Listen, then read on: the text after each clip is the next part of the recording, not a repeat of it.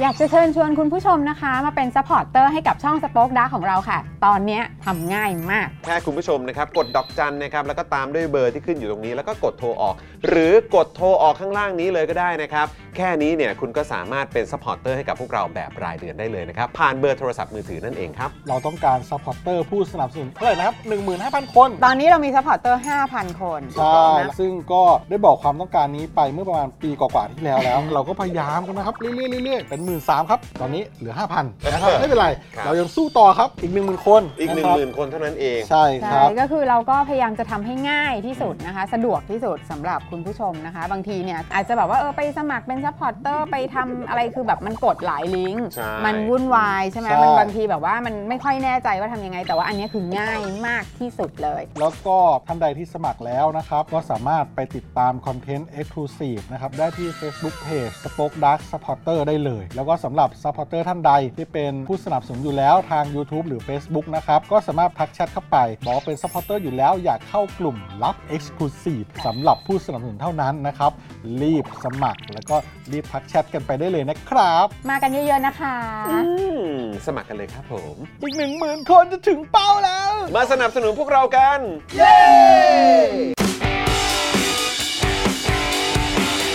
Daily t o p i c กกับจอห์นวินยู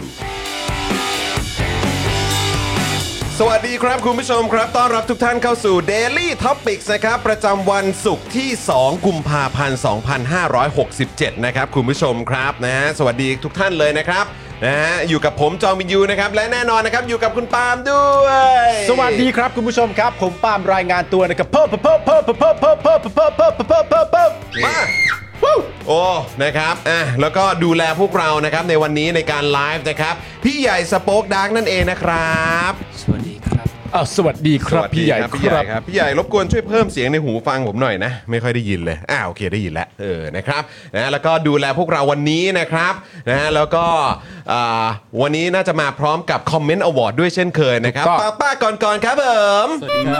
สวัสดีครับ สวัสดีครับป้าป้าสวัสดีครั สวั บ สดีป้าป้านะครับผมนะฮะ ครับ อ่ะโอเคนะครับคุณผู้ชมครับนะใครมาแล้วนะครับ ก็กดไลค์กดแชร์กันด้วยนะครับ ต้องขออภัยคุณผู้ชมนะครับที่อาจจะมาช้ากันนิดหนึ่งนะครับนะพอดีก็กำลังอ่าเขาเรียกว่าอะไรมีเรื่องของสคริปต์ด้วยเนื้อหา ใช่ครับ อะไรต่าง ต่างๆด้วยนะครับนะแล้วก็วันนี้เนี่ยอ่าคุณผู้ชมก็น่าจะเห็นชื่อตอนชื่อเอพิโซดของเรากันแล้วนะครับ ทนายเมย์พูลสุขนะครับ คุยเรื่องนิรโทษกรรมประชาชนทำไมทุกคนควรไปลงชื่อครับ นี่ นะฮะซึ่งอันนี้ก็เป็นเรื่องที่สำคัญมากๆนะครับ แล้วก็อ่าจริงอย่างที่ว่านะครับ ทุกคนควรจะร่วมไปลงชื่อกันจริง ๆ นะครับ ฮะ เพราะสิ่งเหล่านี้มันสามารถเกิดขึ้นได้กับทุกๆ คนเลย ครับ นะครับ เรื่องราวของคดีทางการเมือง ถูกต้อง นะครับ แล้วก็รวมไปถึงมาตรา 112 ที่ ครับ ปัจจุบันนี้ ใครก็ตามก็สามารถไปแจ้งความได้ด้วยเหมือนกันนะครับ ถูกต้องครับ นะฮะ คุณผู้ชมครับ อืมโอเคนะครับนะฮะอ่ะก็คุณผู้ชมท่านไหนที่มาแล้วย้ำอีกครั้งกดไลค์กดแชร์กันด้วยนะครับอืม มาเลยมาเลย คุณพอบอกว่าสวัสดีพี่มิกกี้พระรามหกครับ โอ้โหย อื สวัสดีครับพี่มิก รับ กี้ สวัสดีคุณเบียร์นะครับ คุณดีเคนะครับ คุณคุณปัดนะครับ คุณเมธานะครับ คุณลีแพทคุณร็อกก n นโนด้วย ครับ ทักทายทุกท่านเลยนะครับผมนะเราลงในออนไลน์แย้วนะฮะต้องต้องลงในกระเอ่อต้องลงในกระดาษด้วยมุ้ย ไม่ต้องครับผม ไม่ต้องดีกว่าเนอะ ใช่ เออนะครับไม่งั้นเดี๋ยวมันจะไปซ้ำซ้อนกัน ใช่ อันนี้ก็อย่างที่บอกการ เออ ตามการที่เราได้ทราบข้อมูลมา ก็คือว่าอันเนี้ยเนี่ยคือไม่เหมือนกับคอนฟอร์ เออ คอนฟอร์นะตอนนั้นเนี่ยอ่าถูกประกาศว่าไม่รับออนไลน์ เออ นะ ค ค รั รั บบ ผ ผม มรับเป็นเปเปอร์ ครับ เท่านั้นนะต้องไปรวบรวมรายชื่อมา แต่ว่าครั้งนี้เนี่ยเป็นประเด็นเรื่องพรบนิรโทษกรรมประชาชนเนี่ยนะครับผมรับออนไลน์อย่างแน่นอนนะครับผมเพราะฉะนั้นใครลงออนไลน์แล้วก็เรียบร้อย แต่เดี๋ยวถามทนายเมย์อีกทีหนึ่ง เดี๋ยวถามแล้วกันเดี๋ยว อ่า เช็คแล้วกันนะ เช็คเพื่อ รับ ความชัวร์ว่าเอ๊ะทนายเมย์จะเอ่อบอกว่าอย่างไร เช่นทนายเมย์จะบอกไหมว่าเฮ้ยนอกจากลงออนไลน์แล้วเนี่ยไปลงแบบที่เป็นเปเปอร์ซ้ำไว้อีกสักดอกหนึงก็ได้ อะไรอย่างเงี้ยนะฮะ เดี๋ยวก็รอดูกันนะครับคุณผู้ชมครับ ว่าต้องลงแบบไหนกันบ้างนะครับ ผมนี่เล็งไว้แล้วนะ ว่าผมนี่น่าจะไปลงแบบเป็นเปเปอร์นะ ครับ เออเหมือนแบบก็อยากไปดูสถานที่ด้วย ก็จะได้ไปเจอกันด้วยไง คือเราอะไม่ใช่อะไรหรอก เออ คือเรารักถา เรารักถา อยากไปเจอ แล้วพอ อย่าไปอยู่ใกล้ชิดกันหน่อย ซึ่งจุดนั้นนะอาจจะไม่ใช่จุดที่ เออ คุณถาอยู่ก็ได้ อ่า แต่อย่างไรก็แล้วแต่เมื่อคุณถาบอกมาเป็นที่เรียบร้อยว่าออนไลน์ก็ลงได้ แต่ถ้าว่าออนไลน์จริงๆเนี่ยมันอาจจะเงียบเหงาไปซะหน่อย ครับ ก็ทำออฟไลน์ตามจุดต่างๆ มีแทบจะทุกจังหวัดเลยนะคุณผู้ชม แต่ละจังหวัดเนี่ยก็มีจุดที่แตกต่างกันไปจำนวนไม่เท่ากันหรอก แต่อย่างไรก็ดีอย่างนนทบุรีเนี่ยนะตอนนี้ผมอัปเดตมี 4 จุด ครับ ผมก็น่าจะไปจุดใดจุดหนึ่งในนี้แหละนะครับคุณผู้ชมครับเดี๋ยวผมรู้จุดเมื่อไหร่เนี่ยผมจะลงแล้วผมจะลงแบบไม่ลั่นแล้ว ไม่ลั่นแล้วนะ ไม่ลั่นแล้ว จะเช็คมาอย่างดีเลย จะช็ นะ ไป ครับ ดีว่าอันนี้เป็นวันเวลาที่ไปได้ไม่ติดอะไร เออ นะฮะ ครับผมนะครับอ่ะเอ่อสวัสดีคุณคุณสมพรไหมครับเออ ครับ นะขอบคุณมากเลยนะครับซูเปอร์แชทเข้ามาบอกว่ายังไม่รู้จะช่วยอะไรช่วยก่อนแล้วกัน โอ้โห ข ข อ อ บบ คุณ คุณ ครับ มากครับนะฮะก็เอ่อมาเป็นเมมเบอร์ทาง YouTube Membership มาเป็นสมาชิกกับพวกเราแล้วเนี่ยนะค ครั รับบ คุณผู้ชมก็ยังสามารถเอ่อสมัครได้อีกช่องทางนะ อ่า ในการเป็นสมาชิกกับพวกเรานะครับ ถ้า ครับ เกิดว่าอยากจะผูกไว้หลาย ๆ ทาง อืม ก็ผูกผ่านทางดอกจันไงนี่ อ่า เบอร์ดอกจันนะครับ คุณผู้ชมก็สามารถสนับสนุนพวกเราได้ด้วยเหมือนกันนะครับนะนี่เลยขึ้นมาแล้ว ดอกจัน 489 912 411 แล้วก็โทรออกนี่ ฮะ ต้องบอกเป็นแบบเป็นช่วง ๆ ใช่ไหมจะได้จำแบบง่าย ๆ ดอกจัน 489 912 411 แล้วก็โทรออก วัก นี่ ดีวักดี นะนะนะจะได้จำกันได้แบบง่าย ๆ นะครับ คุณผู้ชมครับ ครับผม นะก็ใครที่อ่าอยากสนับสนุนพวกเราให้แบบพวกเราแบบเออชัวร์ๆ อ่ะ เออ นะครับ นี่อย่างอย่างเมื่อสักครู่นี้คุณสมพรใช่ไหมครับซูเปอร์แชทมา 200 บาทนะครับ ก็สามารถเอ่อสเขาเรียกว่าเป็นสมาชิกกับเรา ผ่าน ใช่ ทางเบอร์ดอกจันได้ ครับ ใช่ไหมเดือนละ 149 บาทไง ถูกต้อง เออนะครับ ตกวันละ 5 บาทครับ แล้วก็ผูกไว้กับเราแบบนี้เนี่ยนะครับ ก็จะทำให้พวกเรามีเมมเบอร์มีสมาชิกเพิ่มเติมมากยิ่งขึ้นด้วย ใช่ครับ แล้วก็ นะครับ จะมั่นคงนะครับคุณผู้ชมฮะ ใช่ อันนี้ก็เป็น ใช่ ประเด็นที่แบบเอ้ยไม่ต้องคิดอะไรมากมันมั่นคงแบบนี้อยู่แล้ว ถูกต้องครับ นะ ผม คุณผู้ชม เพราะว่าเราเนี่ยยังอยู่ในโครงการนี้นะคุณผู้ชมนะสามสิบแปดวันไปให้ถึง 1 0,000 ถูกต้องครับ นะ ผม ตอนนี้นี่ ถูกต้องครับ 390 ต้องการอีกจำนวนมากมหาศาลเลยทีเดียว อืมใช่ นะครับคุณผู้ชมครับเพราะฉะนั้นสำหรับเมมเบอร์ท่านใดนะครับผมที่ใน 2 ปีครึ่งเกือบ3 ปีที่แล้วแล้วหลุดไป และยังคงติดตามรายการของเราอย่างต่อเนื่องนะครับกลับมาเป็นเมมเบอร์กัน ใช่ เท่านี้เองคุณผู้ชม 1 0,000 ก็ไม่ได้อยู่ไกลจนเกินไป หลักๆ มันก็ไม่ ใช่ ใช่ ไห อะไรคุณผู้ชมก็คือหลุดกันไป ใช่ มันผ่านไป 3 ปีไงคุณผู้ชม อ่า นะครับหลายท่านเนี่ยนะครับก็น่ารักมากๆ เมื่อเกือบ 3 ปีที่แล้วเนี่ยหลายท่านก็รีบมาสมัครสมาชิกกับเรากัน ใช่ จนมันพรวดขึ้นไปจนถึง 13,000 ท่าน ครับ แต่พอเวลามันผ่านไปเนี่ยก็มีสมาชิกหายไปหมื่นนึงนะเพราะว่าอาจจะหลุดจากการที่บัตรเครดิตบัตรเดบิตอาจจะหมดอายุก็มี ครับ นะครับวอลเล็ตที่เราใช้ผูกไว้กับเมมเบอร์ของเราเนี่ยก็อาจจะไม่ทันได้เติมเงินก็อาจจะ ใช่ หลุดไปอะไรแบบเนี้ยแล้วหลุดไปแบบไม่รู้ตัวด้วยนะครับนะเพราะฉะนั้นก็ฝากคุณผู้ชมนะครับช่วยเช็คสถานะกันนิดนึง เพราะว่าจริง ๆ ที่หายไปอ่ะโดยส่วนใหญ่หายไปแบบไม่รู้ตัวครับ ใช่ครับ นะ ผ ฮะ ม เพราะฉะนั้นก็ฝากเช็คสถานะกันนิดนึง ถ้าเกิดอยากจะเอาแบบชัวร์ๆอันนี้มันเป็นช่องทางที่เรานำเหนือในรอบนี้เลยนะ อ่า ก็คือเบอร์ดอกจันนั่นเอง อ่า 4 8 9 9 1 2 4 1 1 แล้วก็โทรออก ครับ นะครับเพราะว่าอันนี้เนี่ยมันก็จะได้หลุดยากหน่อยไง ฮะ โดยเฉพาะสำหรับคุณผู้ชมที่อาจจะใช้อ่าโทรศัพท์มือถือแบบรายเดือนเนาะ ครับ เออนะครับนะถ้าเกิดว่าใช้แบบรายเดือนมันก็จะเวิร์กมากๆเลยนะครับ ะอย่าง ะ เนี้ฮะคุณดีเคบลูมาเทนก็บอกว่าของเรายังไม่เคยหลุดเมมนะเอาจริง ๆ เพราะผูกกับเครือข่ายมือถือ โอ้ยขอบคุณนะครั อ่าครับ บ คุณไอ o ล e คิงคองถามว่า จอห์นตกลงท่านมาร์ g กูดดิ้งเนี่ยสมัครเป็นเมมเบอร์ห รือยัง เอาเป็นว่าเมื่อวานนี้ในงานเนี่ย โอ้โหก็ต้องบอกว่าอ่าคือเมื่อวานเป็นเป็นการรวมตัวกันของสื่อนะฮะสื่อมวลชนนะครับแล้วก็อินฟลูเอนเซอร์ ครับ นะครับที่เกี่ยวกับสังคมแล้วก็การเมือง อ่า ที่มากันแบบเยอะมากๆเลยนะครับนะแล้วก็มีแต่โอ้โหตัวตึงทั้งนั้นเลย ใช่แล้ว นะครับรุ่นใหญ่ก็มีนะครับอ่าแซบๆก็มี ครับ นะครับนะแล้วก็ต้องบอกว่าในนั้นเนี่ยมีแต่คนแบบเจ๋งๆทั้งนั้นเลย แล้วก็น่ารักมากคือเดินเข้าไปปุ๊บเนี่ยนะครับก็แต่ละท่านก็ถามถึง Daily Topics ว่าเป็นยังไง โอ้โห แล้วก็มาแสดงตัวกันด้วยว่าเป็นเมมเบอร์ด้วยนะ อุ้ยจริงเปล่า เออ คืองงมากว่าแบบ คนนี้ก็เป็นบรรณาธิการอันนี้ คนนี้ก็เป็นแบบอยู่ช่องนี้คนนี้เป็นโอ้โหฮะเป็นสมาชิกช่องเราด้วย โอ้ยคือแบบแล้วเปิดโชว์ด้วยนะ เออ น่ารักมากเลยครับ ขอบคุณจริง ๆ ครับ เนี่ย ข ผ อบ ม คุณมากๆ ผมคิดในใจ เลย ตลอดว่าปาล์ม อืม ข่มใจไว้ปาล์ม ครับ ท ถ่อมตนไว้ถ่อมตน ฮะฮะฮะ เพราะในใจในหัวเนี่ยมีมุกขิงเยอะมากเลยแต่ว่าอย่าเพิ่งเล่นอย่าเพิ่งเล่น มีมุกขิง มี ด้วย มุกขิงเยอะมากแต่อย่าเพิ่งเล่ไม่ได้นอย่าเพิ่งเล่น เราเราต้องกราบขอบพระคุณ กราบขอบพระคุณ นะครับ ฮะเออผู้ใหญ่ใจดีทั้งหลาย ไม่แต่เป็นเรื่องจริง แล้วก็ ที่กราบ คุณผู้ชม จริงๆ ด้วย นะครับ เอ ผม อนะครับ เพราะเราผมก็รู้แหละคุณจรก็เล่าให้ฟังว่างานที่คุณจรไปเนี่ยแบบว่าโอ้โหได้เจอใครต่อใครมากมายเลยแล้วใครต่อใคร ใช่ ใครหลายคนก็เป็นเขาเรียกว่าอะไรเป็นบุคคลที่เราติดตาม ใช่ ใช่ไหมครับเป็น ใช่ บุคคล ใช่ ที่เราแบบว่าเอ่อเคารพในวิชาชีพ ถูก ใช่ไหมครับผมแล้วพอรู้ว่าโอ้โห ครับ เขาเป็นเมมเบอร์รายการเราด้วยนี่ก็ดีใจมาก เออ ขอบพระคุณมากๆนะครับที่ติดตามกันนะครับ ใช่ใช่ใช่นะครับ คือมันปลื้มอ่ะ อ่าน นะครับ เพราะว่าเราก็ชื่นชมนะครับอ่าผู้ที่เขาทำงานอยู่ในสายเดียวกันนะค ค รั รับ บ แล้วก็เป็นผู้ที่มีประสบการณ์ แล้วก็มีความสามารถแล้วก็เก่งจริง ๆ เลยนะครับ ครับ เมื่อวานนี้คือเจอเยอะมาก แล้วก็เอ่อพอเขามาแสดงตัวว่าเขาเป็นสมาชิกกับเราเนี่ย เราก็ยิ่งแบบ โอ้โห ครับ เออ ก็ว้าวเขาไปใหญ่นะครั ครับ บ แล้วก็ขอบคุณคุณผู้ชมนะครับที่คอยสนับสนุนพวกเรานะครับ ยังไงก็จะลุยต่อเต็มที่อย่างแน่นอนนะครับคุณผู้ชมครับ มาคุณผู้ชม นะฮะ ไปกันต่อเราต้องผ่านเรื่องนี้กันไปให้ได้พร้อม ๆ กันครับคุณผู้ชมครับ ถูกต้องครับ แล้วก็ตอนนี้ ลุยๆ ฝากคุณผู้ชมด้วยนะครับ ผมคิดว่านี้จะเป็นแบบอ่าเขาเรียกว่าแคมเปญเขาเรียกว่าอะไรเป็นแบบเหมือนอ่าเขาเรียกว่าอะไรเป็นเป็นช่วงจะเหมือนเขาเรียกว่าอะไรแค่แค่เดือนกุมภาพันธ์เดือนแห่งความรักอ่ะ พิเศษสำหรับเดือนนี้เท่านั้น พิเศษสำหรับเดือนนี้เท่านั้นต้องใช้ ครับ คำนี้ละกันนะครับสำหรับนี่เลย กระติกน้ำยันมหาเสน่ห์ ฮะ ส่วนของคุณปาก็เป็นแก้วน้ำเก็บเก็บความเย็น ถูกต้อง มหาเสน่ห์ โอ้ เอ โหคุณผู้ชม อนะครับ เรียบหรูอลังการฮะ น่ารักมาก น่ารักมาก น่ารักมาก นี่ ถูกแล้วใช่ไหมนี่ของผมก็จะเป็นอันนี้ ใช่ นะครับซึ่งช่วงนี้นี่สำหรับผมนี่อันนี้เหมาะมากนะครับ อ่า ต้องคอยจิบน้ำอุ่น ใช่เหมือนผมเลย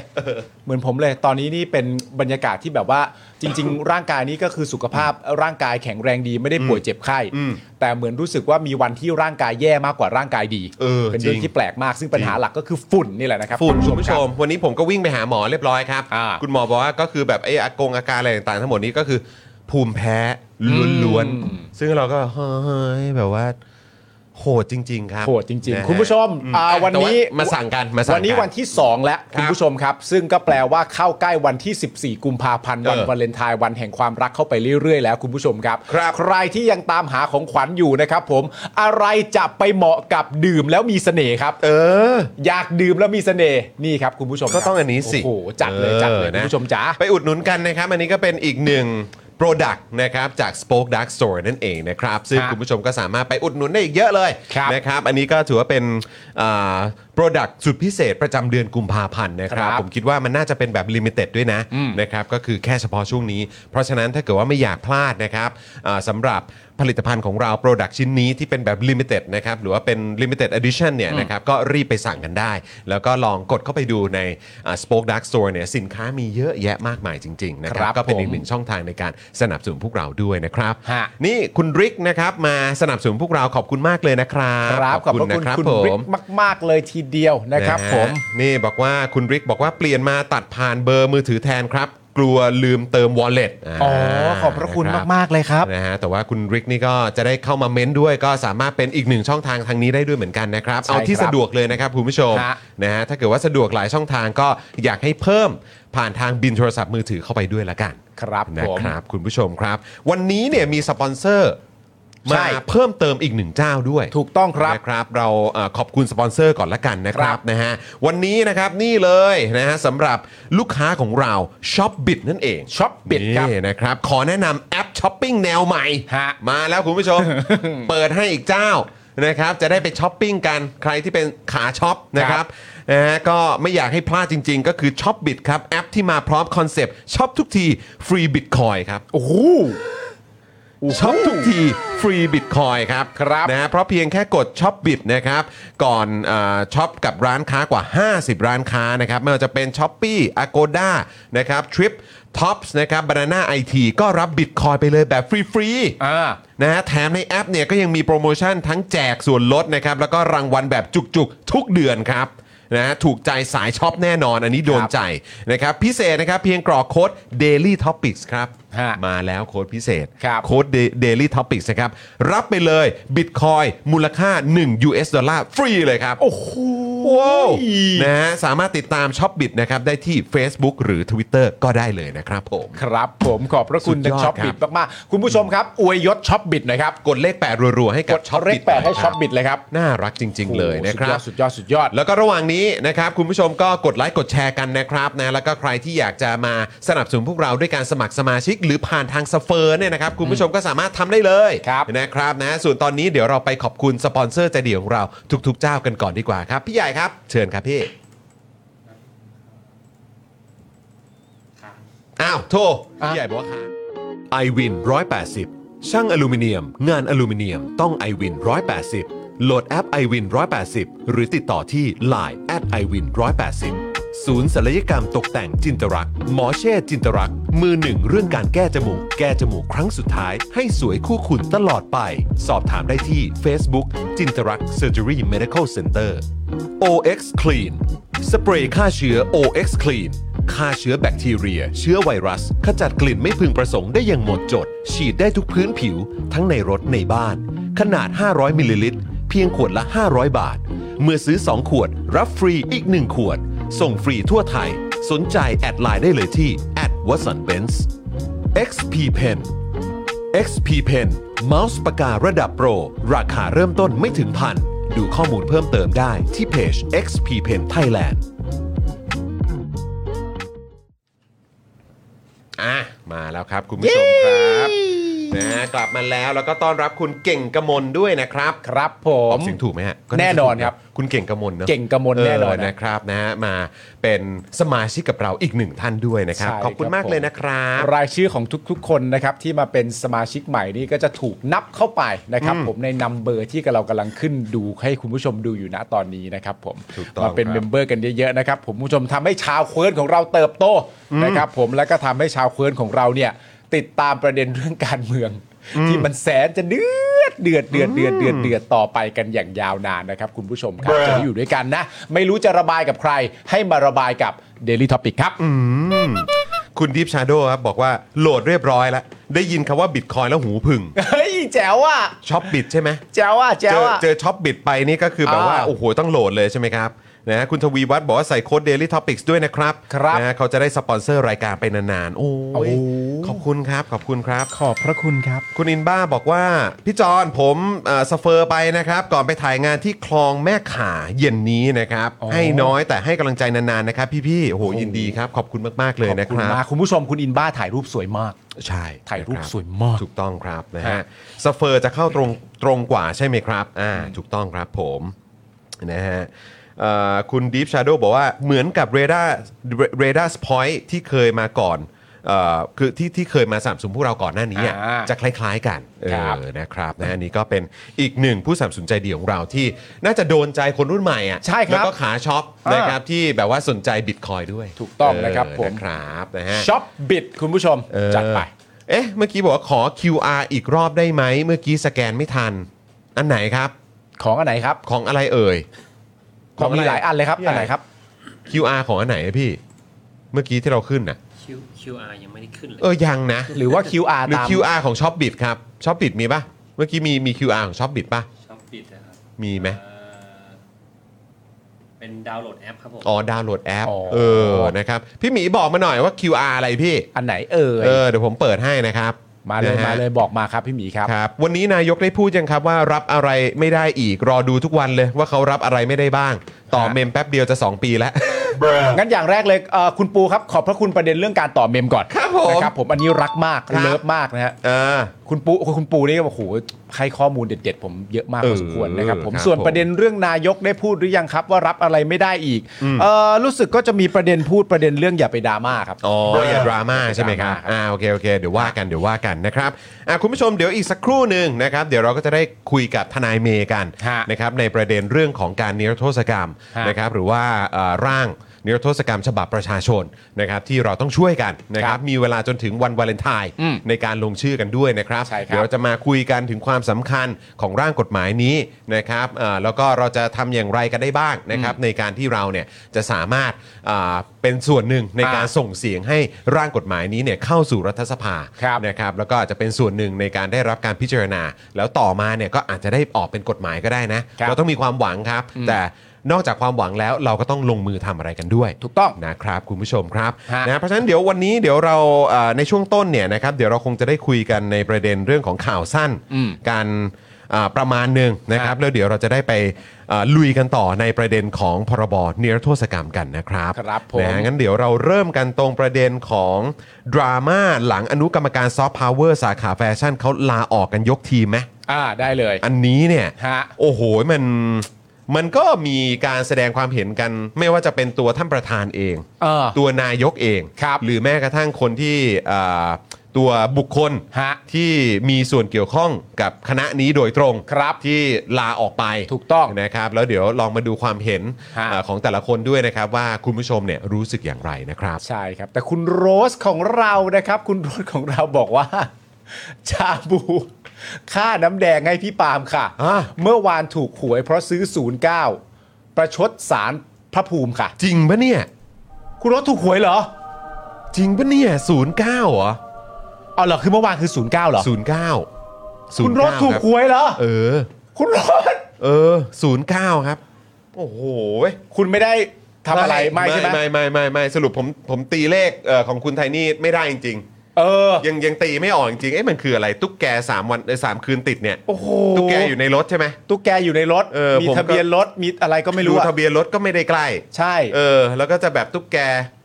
ตุ๊กแกมีสี่ขาบวก เอออี อีกหนึ่งหาง เออ ก็ไม่น่าใช่ ใช่ กับล้อสี่ล้อก็ไม่ใช่ ใช่ ก็ยังโอ้คือยังยังไม่สามารถตีเลขได้ ใช่แต่ ไม่ เชื่ รู้ อ ยังไง เชื่อผมเถอะโดยรวมอะคุณ ครับ ไทนี่อะเขาไม่ให้ใครหรอก เออ เขาไม่ให้ใครหรอก นั่นเด็ แล้วเขาตีเองเขาก็ตีมาอันนี้แอบเมาส์อันนี้แอบเรื่องแอบเมาส์ภรรยาเลยนะ ออออออ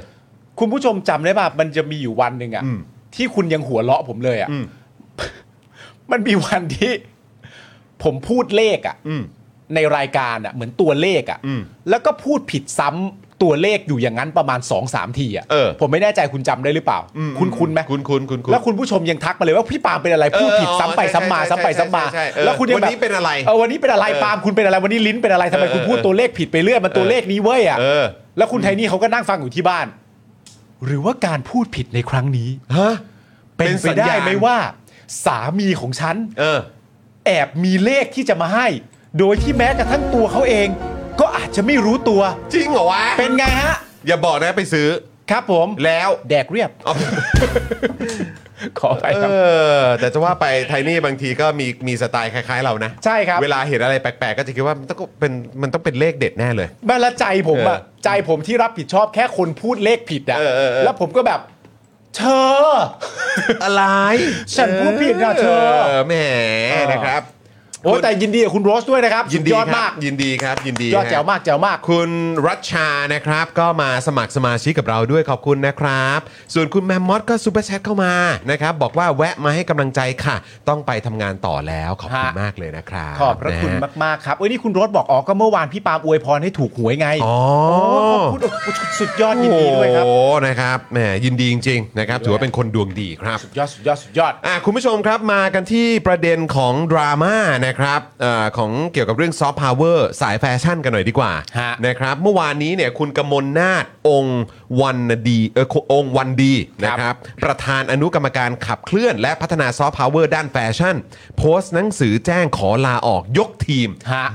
24 คนครับคุณผู้ชม ครับผม โดยให้เหตุผลว่าภารกิจมันเกินความสามารถที่จะบริหารจัดการทำได้อย่างมีประสิทธิภาพครับ อันนี้ที่คุณกมลนาถโพสต์ไว้เองนะ อันนี้ก็เป็นเหมือนแบบสาเหตุนะครับตามที่คุณกมลนาถบอกมานะครับ ครับ เรื่องนี้นะครับมีการวิจารณ์กันหนักมากครับ แล้วก็มีการหยิบโพสต์ที่คุณกมลนาถเนี่ยได้เขียนวิจารณ์อีเวนต์ใส่กางเกงช้างกินปลาต้องโก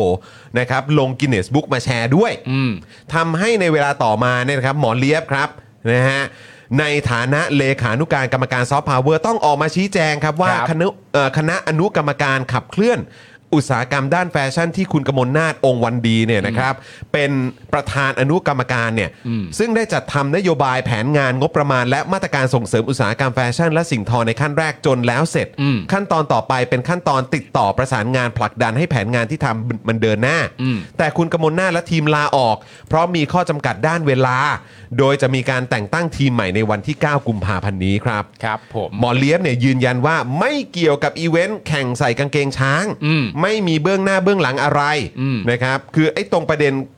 อีเวนต์แข่งใส่กางเกงช้างเนี่ยผมก็ว่าไม่น่าใช่เหตุผลที่คุณกมลนาถเขาเขาเขา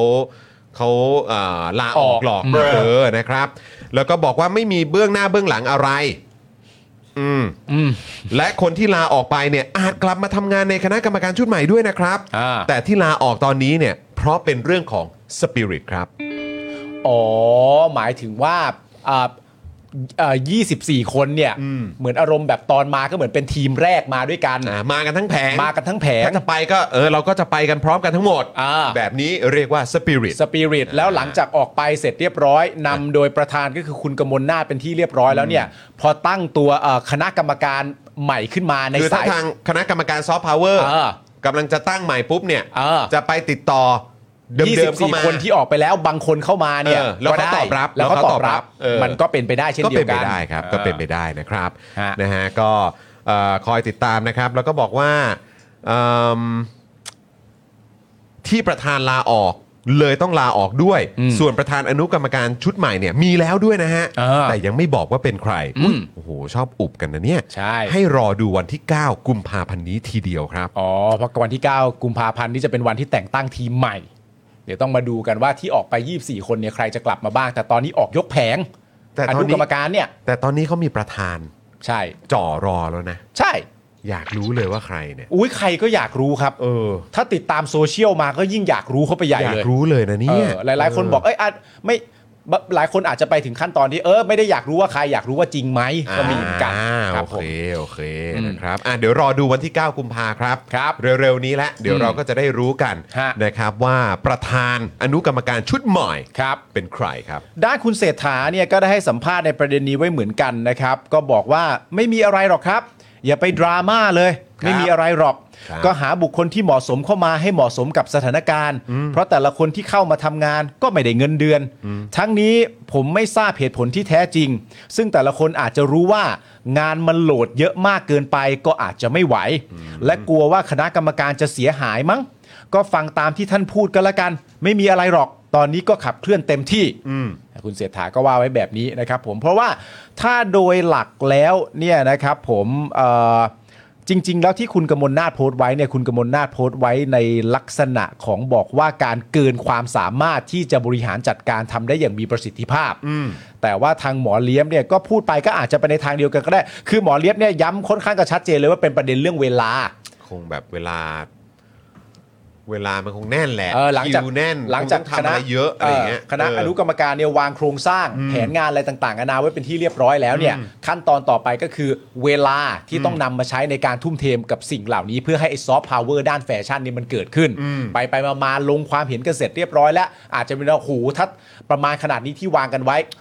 นำโดยประธานก็คือกมลคุณกมลนาถเนี่ยโหูเวลาที่ต้องใช้กับตรงนี้นี่ไม่พอจริง เออ คงจะไม่มีประสิทธิภาพถ้าเวลาไม่พออก็เลยออกไป แต่ว่าถ้าเกิดว่าตามที่นายกบอกเนี่ย เงินเดือนก็ไม่ได้เนี่ย อืม ใช่ไหมแล้วก็คือแบบเขาอาจจะวางอะไรทุก ๆ อย่างไว้แบบ อืม เจ้มจนมาก อ่า ใช่ไหมแล้วแบบบางทีเนี่ยก็ต้องดูแล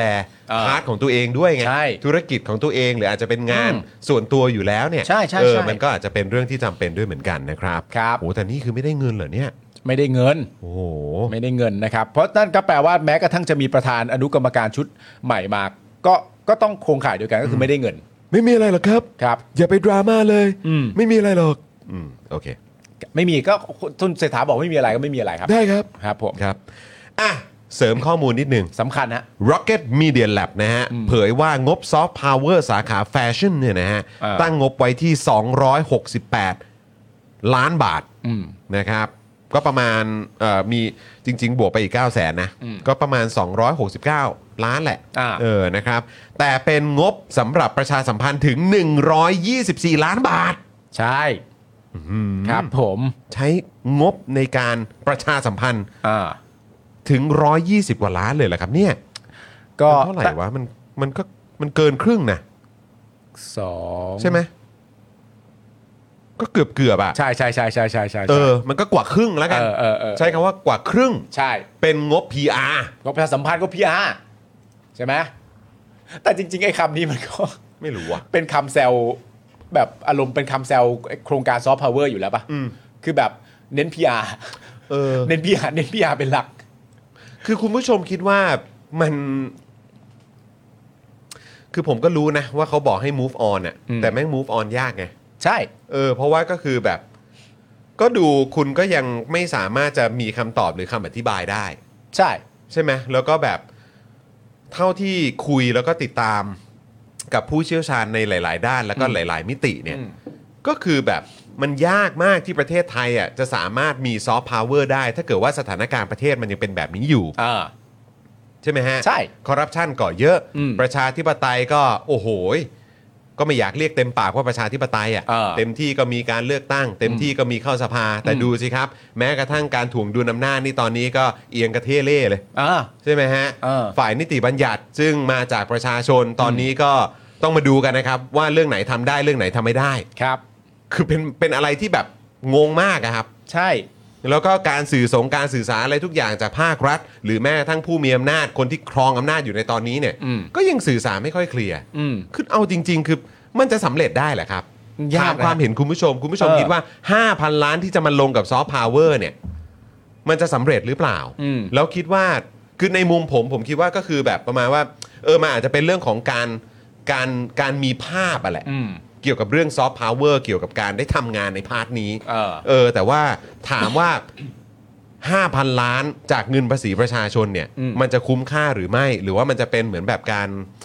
การที่ใช้เงินแบบไม่ตรงจุดอะ เออ หรือว่าคล้าย ๆ แบบใช้เงินแบบละลายไปอะ อืม มันมันจะเป็นอย่างนั้นมากกว่าปะวะ มันก็มีแนวโน้มไปได้สูง เพราะว่าจริง ๆ แล้วการจะ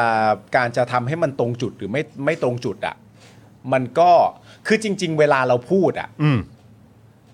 เรา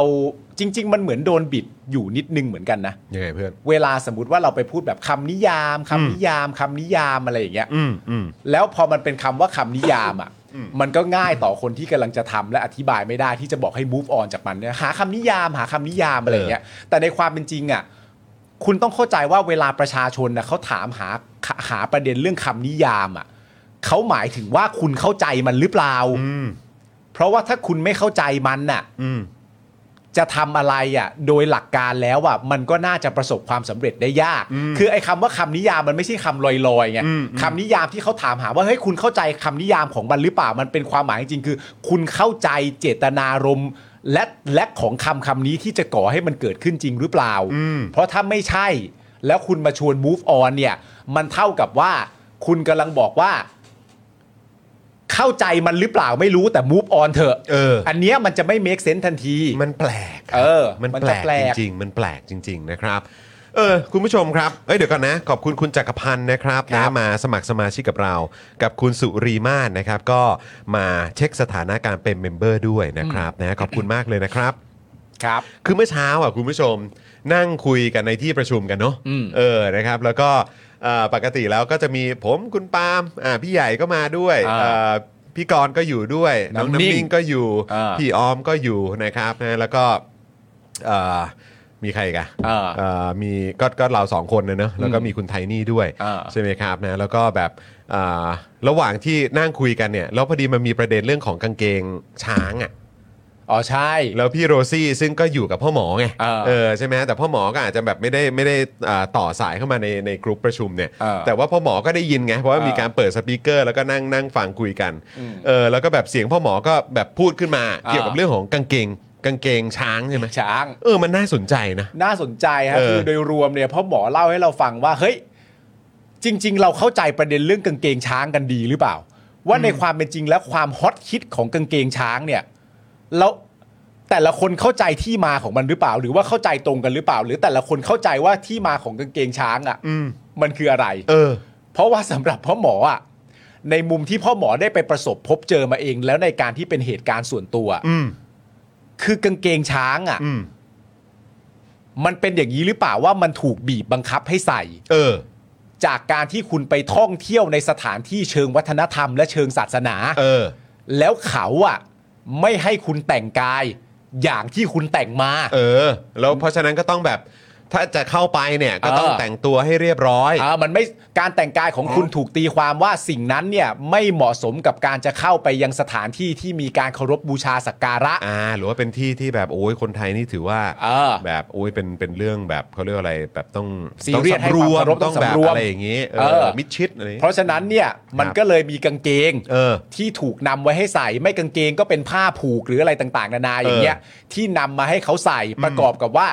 คุณแต่งตัวอย่างเงี้ยไม่เหมาะสมจงเอาสิ่งนี้ไปใส่ซะ แล้ว เออ คุณน่ะจะเข้าได้ ใช่ เมื่อมันเกิดเหตุการณ์ลักษณะนี้เป็นจำนวนมากเนี่ยใคร ๆ ก็ใส่แต่อันเนี้ย เออ ใส่อันเนี้ยใส่อันเนี้ยแล้วมันไม่ใช่แค่ชาวต่างชาติที่ฮอตฮิต อืม มันแม้กระทั่งนักท่องเที่ยวถ้าคุณผู้ชมเคยอ่ะนักท่องเที่ยว ไม่ใช่นักท่องเที่ยว คนที่เป็นคนไทยอ่ะ อืม ก็ถูกจับให้ใส่ เหมือนกัน เพราะหมอเองก็เป็นอีกหนึ่งคนที่ถูกจับให้ใส่เช่นเดียวกัน เออ และพ่อหมอก็มีความจำเป็นที่พาลูกตัวเองอะ เออ พาลูกตัวเองไปสถานที่อย่างเงี้ย เออจะพาไปดูไง พาไปดูความสวยงามไปสอนอะไรต่างๆนานาก็ว่าไป ซึ่งมันก็ดีต่อเด็กแล้วก็อะไรก็กก็ก็ว่ากันไป แต่ว่ามันเข้าไม่ได้ เพราะพ่อหมอเนี่ยก็เป็นคนที่ใส่กางเกงขาสั้นเป็นประจำอยู่แล้ว และใน ใช่ ความเป็นจริงในประเทศไทยเราอ่ะคนมันก็ใส่กางเกงขาสั้นกันเป็นประจำอยู่แล้วมันร้อน เขามาเอออากาศมันร้อน อากาศมันร้อน เออ เพราะฉะนั้นสิ่งที่พ่อหมอต้องทำก็คือว่าสุดท้ายแล้วพ่อหมอเข้าไม่ได้ พ่อหมอก็จะต้องไปซื้อกางเกงที่เป็นกางเกงช้างตัวเนี้ย ครับ แล้วก็นำมาใส่ สุดท้ายพ่อหมอก็ได้กางเกงช้างกลับไปเหมือนชาวต่างชาตินั่นแหละ เออ ทั้งทั้งที่พ่อหมอก็ไม่ได้มีความรู้สึกชื่นชอบอะไรใดๆกับกางเกงช้างอันนี้เลย เออ เออ แล้วมันจึงเป็นเรื่องที่แบบว่าอืมอะไรบอกผมมีสองตัวใส่สบายดีครับ เออ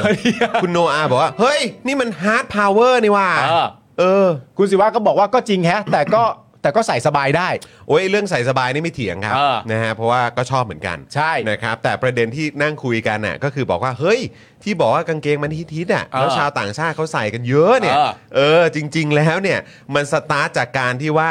มีกฎเกณฑ์บังคับ เออ เออหรือหรือแซวกันเล่นๆแหละก็คือ เออ ฮาร์ดพาวเวอร์แหละ เออ ถ้ายูจะมาเที่ยวที่นี่ แล้วยูจะเข้าไปข้างในเนี่ยยูต้องยูต้องแบบอ่ะต้องมีต้องต้องใส่อันนี้แทนนะ ใช่ เออเพราะว่ากางเกงขาสั้นที่อยู่ใส่มา มันเข้าไม่ได้ อะไรแบบเนี้ย เดี๋ยวดิ เออ ประเด็นไม่ได้อยู่ที่ว่า เออ กางเกงช้างใส่แล้วรู้สึกอย่างไร เออเออใช่ กาง เออ ประเด็นไม่ได้อยู่ที่ว่ากางเกงช้าง มันใส่สบายนะ มันใส่แล้วนิ่มนะไม่ใช่ เออเออเออ ไม่ใช่แบบนั้นสิ เออเอออันนั้นไม่มีใครเถียงครับ อันนั้นไม่ใช่ อันนั้นไม่มีใครเถียงครับ แต่เรากำลังบอกว่าเออแบบบางทีอ่ะเออพอบอกว่าเฮ้ยนี่ไงนี่มันคือซอฟต์พาวเวอร์แต่เราก็แบบเออแต่จริง ๆ แบบที่มงที่มาที่ไป ไม่แน่มันอาจจะเป็นซอฟต์พาวเวอร์ก็ได้ แต่คือแบบเราได้ดูจริง ๆ ที่มาที่ไปของไอ้ที่คนมันใส่กันเยอะหรือเปล่า เออ แล้วคนที่ใส่กันเยอะเนี่ยก็มีต่างชาติเยอะที่ที่ถูกหยิบยกขึ้นมาเป็นตัวอย่างว่า ดูสิเห็นไหม เออ ชาวต่างชาติเขาชอบใส่กัน แล้วภาพที่เห็นมันก็เป็นจำนวนมากของการใส่ไง ใช่ใช่ครับนะซึ่งก็แบบเออนะอ๋อตัวกางเกงช้างเหรอครับ ไม่มีตัวก็ไม่ได้เข้าวัดเออคุณเบียร์บอกมา เราไม่ได้พูดคุยกันประเด็นว่า เออ เอ้ยใส่กางเกงช้างกับเสื้อยืดแล้วหล่อไม่ใช่ไม่ได้พูดแบบนั้น นะฮะ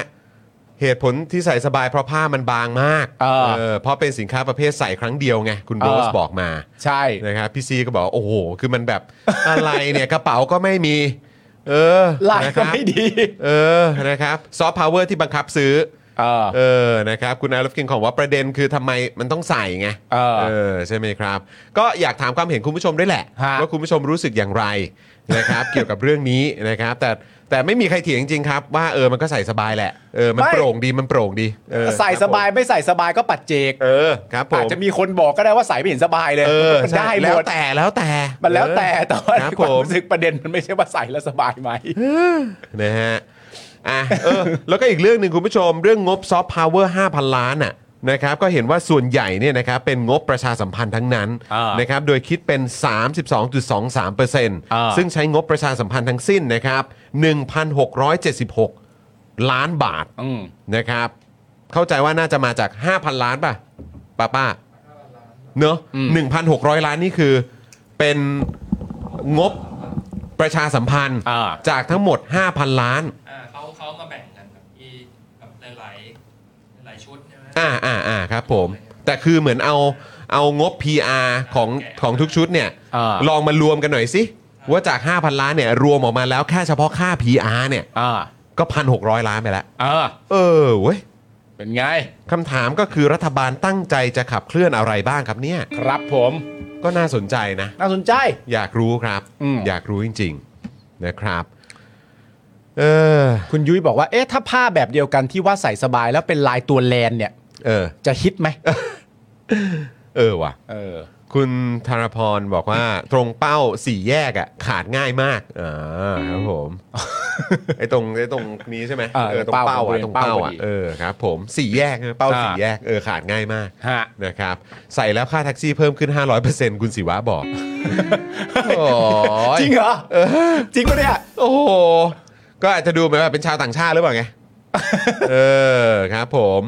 คุณเนสคริสบอกว่า 1,600 จาก 5,000 เนี่ย ก็ 32%เออนะครับ อ่ 32%ครับ เป็นงบ PR ครับ สุดยอดเล อะไร ย วะเนี่ย แต่ นะ ป ค ระ รับ เด็นโดยหลักที่เราจะต้องติดตามนะครับผมเพราะว่าทีนี้ประเด็นเรื่องทางประธานกับคณะอนุกรรมการสายแฟชั่น ในประเด็นเรื่องซอฟต์ของคณะกรรมการซอฟต์พาวเวอร์เนี่ยก็ออกทั้งชุดแล้ว ครับ นะครับผมที่เราต้องติดตามกันดูว่าเอ๊ะเดี๋ยวในวันที่ 9 กุมภาพันธ์นี่จะมีชุดใหม่มา จะเป็นใครกันบ้าง แล้วก็จะเป็นใครได้เป็นประธานด้วย ครับ นะครับผมเดี๋ยวก็มารอดูกัน เดี๋ยวรอ ครับ ดูรอติดตามกันนะครับ อืม นะฮะอ่ะอีกสักเรื่องเมื่อวานนี้ก็โอ้โหยเต็มโซเชียลเลย เดือดมาก นะครับเกี่ยวกับประเด็นนะที่นโยบายหาเสียงมาตรา 112 นะครับหายออกไปจากเว็บพักก้าวไกลครับ ครับผม ซึ่งคุณชัยธวัฒน์เขาก็มาชี้แจงแล้วใช่ไหม คุณชัยวัฒน์เขาตอบคำถามนะครับ หลังจากที่มีการลบโพสต์นโยบายเรื่องมาตรา 112 ออกจากเว็บของก้าวไกลนะครับ ครับ ว่าเนื่องจากฝ่ายกฎหมายเห็นว่าเป็นประเด็นที่สารรัฐธรรมนูญหยิบขึ้นมาอยู่ในคำวินิจฉัยด้วยเอ่อว่าการที่ยังมีนโยบายเรื่องนี้อยู่ในเว็บไซต์เนี่ยนะครับ ก็เป็นส่วนหนึ่งในการนำไปสู่บทสรุปว่าเป็นการล้มล้างการปกครองนะครับ ผมสารได้พูดประเด็นนี้ด้วย ซึ่งความจริงเราไม่คิดว่าจะเป็นประเด็นสาระสำคัญนะครับ ผม ซึ่งในประเด็นเนี้ย ที่เราจะพูดคุยกับคุณผู้ชมเนี่ยนะครับผมก็คือว่าเรื่องนี้ก็ต้องยอมรับตามตรงนะครับผมว่าในแง่ของซัพพอร์เตอร์ขอ ครังบ ทางฝั่งพรรคก้าวไกลเนี่ยก็มีความเห็นในประเด็นนี้นี่แบ่งเป็น 2 ฝั่งเหมือนกัน ฝั่งหนึ่งนี้ก็ไม่พึงพอใจ ครับ นะครับผมแล้วก็ต่อว่าไปทางยังฝั่งพรรคก้าวไกลว่าลบทำไม ครับ ทำไมไม่ยืนยันตัวตน อืม ไปลบทำไม อืม นะครับผม อืม ถ้าเขาจะยุบพักเนี่ยลบไปเนี่ยเขาก็ยุบอยู่ดี อืม นะครับผมอันนี้ประเด็นที่หนึ่งในมองอีกครั้งหนึ่งว่า เฮ้ยโหเรียนรู้กันมาตั้งนานแล้วคุณจะลบไม่ลบถ้าเขาอยากยุบเขายุบคุณแน่ อืม ทำไมไม่ยืนยันตัวตนไว้นะค ครั รับ บ ผมอย่างน้อยก็เพื่อประชาชน อันนี้มุมมองฝั่งหนึ่ง อืม กับอีกฝั่งหนึ่งก็มองว่า เอ้ย ลบไปก็ดีแล้ว อืม จะยังให้อยู่เป็นประเด็นทำไม ครับ ลบไปก็ดีแล้ว มันเป็นส่วนหนึ่งของคำวินิจฉัยของทางสารธรรมนูญด้วย อืม ก็ลบไปก็ก็ดีแล้ว อืม นะฮะฝั่งหนึ่งก็มองแบบนี้ ครับ โดยที่ก็มีการยกกรณีที่คุณช่อเนี่ยนะครับ ถูกตัดสิทธิ์นะครับ เพราะถูกร้องเรียนเรื่องจริยธรรมมาเป็นตัวอย่าง อืม ว่าศาลเนี่ยเคยตัดสินว่าคุณช่อมีความผิด เพราะคุณช่อเนี่ยไม่ได้ลบโพสต์ อืม การไม่ลบโพสต์เนี่ยนำไปสู่หนึ่งในมวลของคำตัดสินได้เช่นเดียวกัน ที่ตัดสินให้ตัดสิทธิ์ตลอดชีวิตนะฮะ อ่า อืม เพราะฉะนั้นประเด็นเรื่องในแง่ของความอ่าอันตรายที่จะเกิดขึ้นจากศาลว่าไว้ว่าอย่างไงข้อแต่ละข้อเป็นอย่างไรบ้างเนี่ย ก็มีการพูดประเด็นนี้ว่า เอ้ยประเด็นประประเด็นนี้ถ้าจะฉลาดกว่าก็ต้องระมัดระวังให้เป็น ก็มีมุมมองนี้แบบนี้มาด้วย แต่อย่างที่บอกในฝั่งหนึงก็แบบว่า เฮ้ย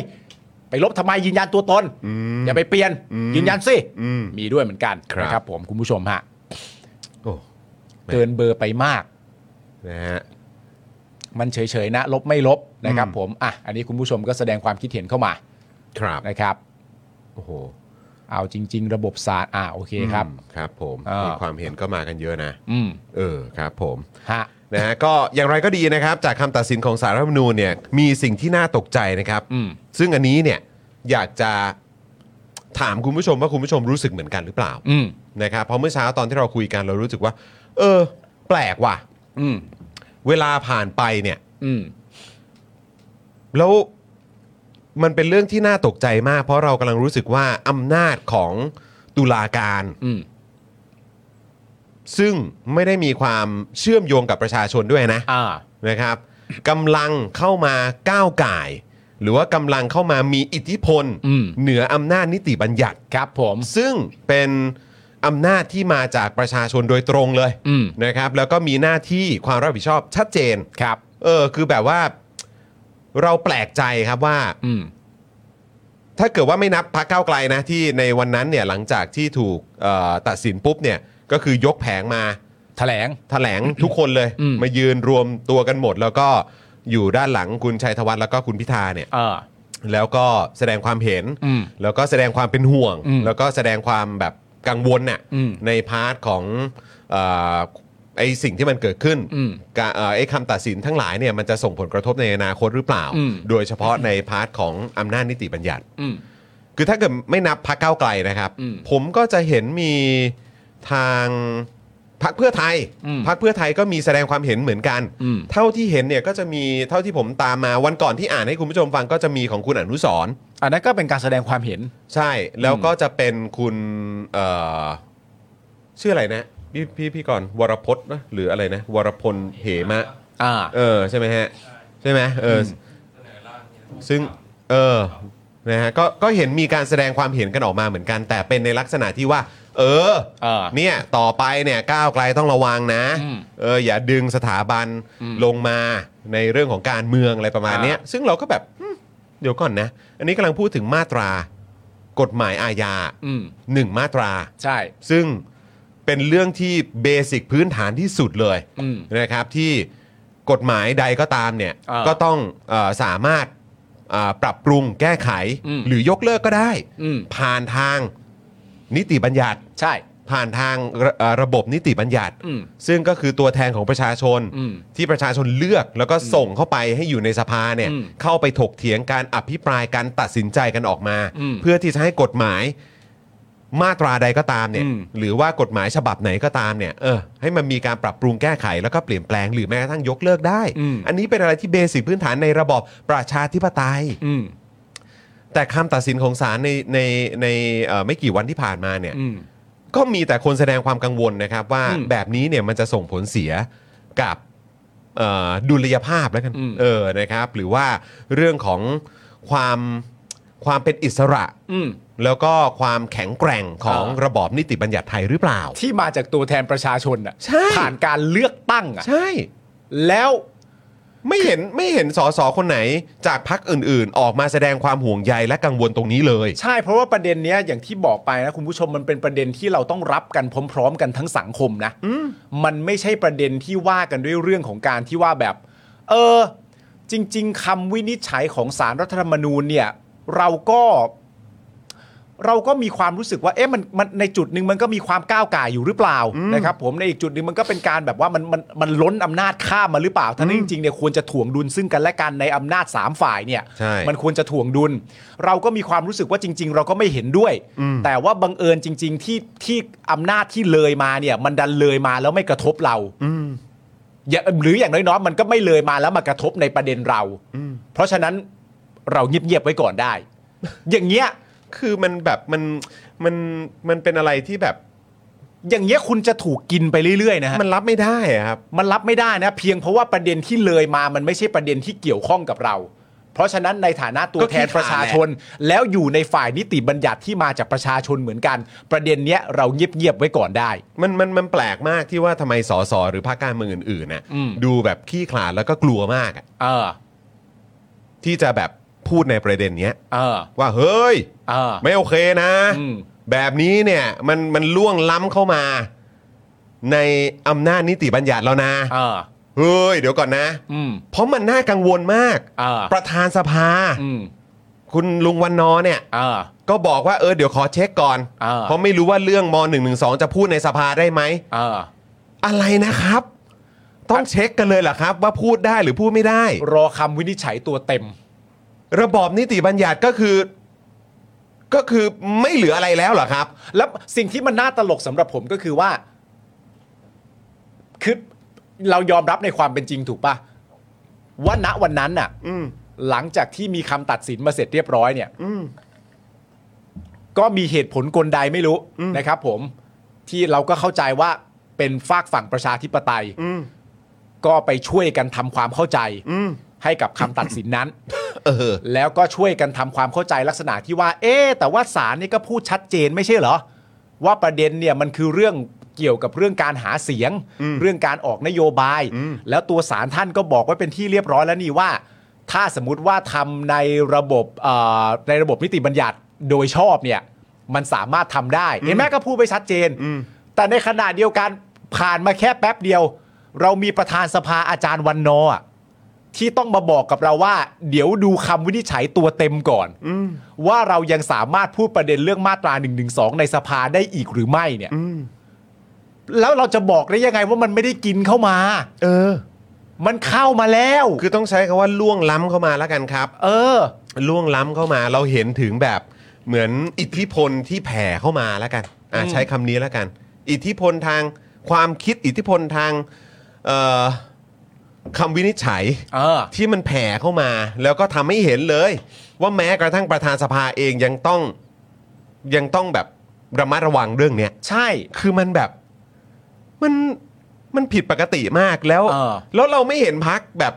พักการเมืองอื่น ๆ พักไหนเลยที่ออกมาแสดงความห่วงใยในเรื่องนี้ อืม คือมันอะไรครับ มันมันมันผิดปกติมากนะครับ อืม แล้วมันก็ไม่โอเคเลยนะครับ ใช่ มันมันแปลกจริง เอ้ยมันมันมันมันแปลกจริงอะมันแปลกจริงเพราะว่าจริง ๆ แล้วอะอย่างน้อยๆอะอย่างน้อยๆ เราก็ต้องเข้าใจว่าคุณก็ต้องปกป้องอำนาจตัวเองปะ อืม อำนาจตัวเองที่ได้มาจากประชาชนอะ ๆ ประชาชนเขามอบให้ เออ และอ่ะผมคิดง่ายๆนะ คิดในแบบซีน n โ r ที่มันแย่ที่สุดอะถ้าเกิดมันสรุปจบหลังจากอ่านคำวินิจฉัยอะตัวเต็มของสารรัฐธรรมนูญแล้วอะมันจะเกิดอะไรขึ้นกับประเทศวะ ถ้าเกิดว่าถูกสรุปมาโดยสภาว่า ประเด็นเนี้ยพูดในสภาไม่ได้ อืม ถึงวันนั้นน่ะจะเกิดอะไรขึ้น ถึงวันนั้นยังจะบอกกันอยู่ไหมว่าเรากำลังเดินไปข้างหน้า หรือว่ายังบอกเราอยู่ไหมว่าเราเป็นประชาธิปไตย เออ ถ้าถึงจุดนั้นมันสามารถทำไม่ได้จริง ๆอะ อืม จุดที่ตัวแทนจากประชาชนไม่สามารถพูดประเด็นเรื่องการแก้ไขกฎหมายในสภาได้อะถ้ามันเดินทางไปถึงจุดนั้นน่ะ แล้วก็ยังมีนักการเมืองในสภา ไม่รู้จำนวนกี่คนน่ะ ที่ยังเฉยๆกับมันน่ะ อืม เพียงเพราะว่ามันไม่ได้มาตกที่ประเด็นที่ฉันกำลังจะต้องทำอ่ะ อืม อันเนี้ยคำวินิจฉัยของสารรัฐธรรมนูญเนี่ย นี่มันวัดใจสอสอห้าร้อยคนที่ประชาชนเลือกเข้าไปมากเลยนะ อืม ใช่ ว่าคุณยังเป็นตัวแทนประชาชนในแง่ไหนอยู่ อืม ในการทำหน้าที่ที่มีอยู่ณตอนนี้อ่ะ อืม มันวัดใจมากเลยนะ แต่ประเด็นสำหรับผมอะก็คือว่า ตอนที่เราต้องมานั่งคิดวิเคราะห์ประเด็นเรื่องแบบเอ๊ะซัพพอร์เตอร์ก็ไปอยู่ในฝั่งนู้นซัพพอร์เตอร์ก็ไปในฝั่งนี้บางคนก็พูดประเด็นเรื่องนี้ บางคนก็พูดประเด็นเรื่องนู้นสำหรับผมอะความเศร้ามันก็คือว่าเราอะค่อนข้างจะเห็นตรงกันใช่ป่าว่าคำวินิจฉัยที่ออกมาเนี่ย มันเป็นอย่างไร อืม เรารู้สึกอย่างไรกับมันอะ ใช่ เรารู้ดี ใช่ แต่ว่าเมื่อคำตัดสินออกมาเสร็จเรียบร้อยอะ่ะมันเหมือนเป็นมีความจำเป็นในภาวะสังคมที่มันถูกโยนกลับอะ่ะ อืม ถูกโยนกลับไปยังฝั่งพักก้าวไกลอะ่ะซึ่งหลาย ๆ คนก็แบบไม่ได้อ่ะโอเค เรารู้สึกไงกับคำตัดสินนี้เรารู้กันดี อืม แต่เมื่อตัดสินมาเสร็จเรียบร้อยมันถูกโยนกลับไปยังฟักก้าวไกลว่าแบบ เอาไง เออ เอาไง จะยังไงต่อ เอาไงมีซัพพอร์เตอร์ไม่ใช่เหรอ อืม ร้อยห้าสิบเอ็ดที่นั่งสิบสี่ล้านคนไม่ใช่เหรอ ตัดสินแบบนี้เสร็จเรียบร้อยแล้วเอาไง อืม ทำไมพักการเมืองที่ชนะการเลือกตั้งเป็นอันดับหนึ่ง ในประเทศที่ปกครองในระบอบประชาธิปไตยอ่ะต้องถูกโยนอันนี้มาให้วัดดวงวะ อืม ต้องถูกโยนอันนี้กลับมาให้วัดกับซัพพอร์เตอร์ตัวเองว่า การกระทำใด ๆ ต่อไปนี้จะถูกเห็นด้วยหรือไม่เห็นด้วย หรือจะถูกด่าแรงขนาดไหน หรือจะถูกเข้าใจหรือไม่ถูกเข้าใจ มันเป็นภาวะที่เขารับไปเฉยเลยอะ อืม นึกออกปะ อืม และในฐานะซัพพอร์เตอร์คือแบบว่า โอเคสารว่าแบบนี้ก็จริง แต่ก้าวไกลไม่ต้องไม่ควรทำแบบนี้ หรือก้าวไกลทำแบบนี้ถูกแล้ว นี่คือภาวะที่เราต้องรับมัน แปล มาม ก มันแปลก ใช่ปะนี่คือภาวะที่ประชาชนต้องรับมาว่าอ๋อสุดท้ายเราก็ต้องมาจบกันที่มามาจบกันที่วิพากษ์มูฟต่อไปของก้าวไกลกันดีกว่า ใช่ทั้งทั้งๆที่จริงๆแล้ว มันเริ่ม เนี่ย ตรงนู้น ทั้งทั้งๆที่จริงๆแล้วในรัฐสภาเนี่ย ควรจะต้องตื่นตูมกันได้แล้ว ใช่ ควรจะต้องแบบดิ้นกันได้แล้วอะ่ะ แต่พวกคุณดูแบบดูชิวอะ่ะ เออ สรุปคือยังไงหนึ่งคุณคิดว่ายังไงอืมคุณไม่โดนอะไรอยู่แล้ว เออ เหรอ หรือว่ามันไม่ใช่เรื่องของคุณ อืม หรือว่ายังไงทั้งทั้งๆที่แบบเฮ้ย อันนี้มันเป็นเบสิกพื้นฐานเลยนะเรื่องของการถ่วงดุลอำนาจ เอ เนี่ย อ ฝ่ายบริหาร อืม นิติบัญญัติ ตุลาการ เป็นเรื่องแบบเบสิกมาก อืม ๆ เป็นสอสอเป็นพักการเมืองอ่ะทำงานการเมืองกันมา อืม กี่ยุคสมัยแล้วอ่ะไม่ขยับเรื่องเนี้ยมันน่ารังเกียจนะครับ แม่ แล้วก็แบบมาแสดงความเห็นนั่นนู่นนี่ซึ่งไม่ได้เกี่ยวเลย เอออั อันนี้มันกำลังเป็นเรื่องของการที่ว่าคุณน่ะเป็นตัวแทนของประชาชน คุณควรจะต้องช่วยปกป้องตรงจุดนี้ด้วย ช่วยกันส่งเสียงตรงจุดนี้ด้วย แต่คุณไม่ทำกันเลย อำนาจคุณแท้ แบบงงใจจริง ๆ ว่ะ ๆเออ แล้วก็พวกแบบแบกเบิกหรือพวกที่แบบว่าเออ IO IO แบบเนี่ยฝั่งอีกพาร์ทหนึ่งอ่ะ อ่า ก็คือแบบก็ก็ไปประเด็นอื่นที่แบบ จิบจ้อยยิบย่อย แล้วก็ไร้สาระมากอ่ะ แต่คุณสรุปคุณแคร์ประชาธิปไตยหรือคุณแคร์หน้าที่หรือว่าบทบาทของคุณในสภากันจริงเปล่าวะ เออ หรือว่าเปล่าไม่หรอกก็แค่แบบละครพิธีกรรม อืม ใช้สภาอะไรแบบนี้ให้มันเป็นพิธีกรรมเฉย เออ ๆ ซึ่งก็ทำให้นึกถึงบทสัมภาษณ์ของคุณธนาธรกับคุณสุทธิชัยนะ อ่าใช่ ผมเพิ่งดูไปเข้าใจว่าน่าจะเป็นคุยนอกกรอบปะหรือรายการของคุณสุทธิชัยอะ อืม ที่สัมภาษณ์กัน 30 นาทีอะผมก็เพิ่งแชร์ไป อืม แล้วมันก็น่าสนใจนะ เพราะคุณธนาธรเนี่ยแม้ว่าตอนนี้จะไม่ได้ทำงานในสภาแล้วแต่ก็ อืม มีการพูดถึงประเด็นของการกระจายอำนาจด้วย อ่า แล้วก็สะท้อนแล้วก็ย้อนกลับมา สู่ประเด็นของเรื่องของหน้าที่ของสสอะ อืม ซึ่งสอสอในยุคที่ผ่านมากับการเมืองเก่าอะ่ะ ก็คือเนี่ยแหละครับ มัวแต่ไปง่วนอยู่กับการไปไปงาน อืม ใช่ไหมฮะ ลงพื้นที่แบบในการไปไปแบบเหมือนก็เรียกอะไรงานแต่งงานบวชงานศพ อืม อะไรพวกเนี้ยเออแล้วก็คือแบบ คือทำอะไรกันทั้งทั้งที่แบบ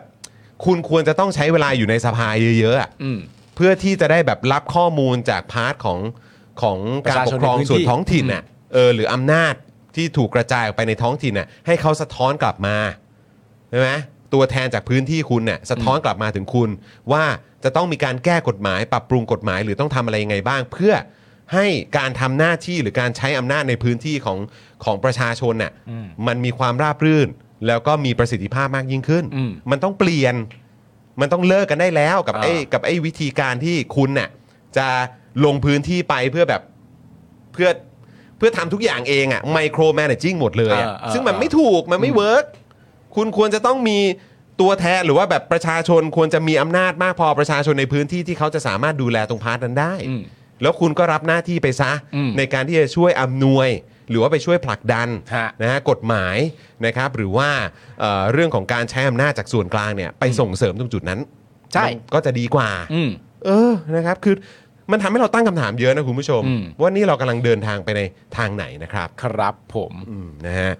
อ่ะจริง ๆ ผมขอเสริมอีกนิดเดียวนะครับ เพราะเดี๋ยวเรากำลังจะอ่ะคุยกับทนายเมย์แล้วนะครับ ฮะ นะฮะเอ่อ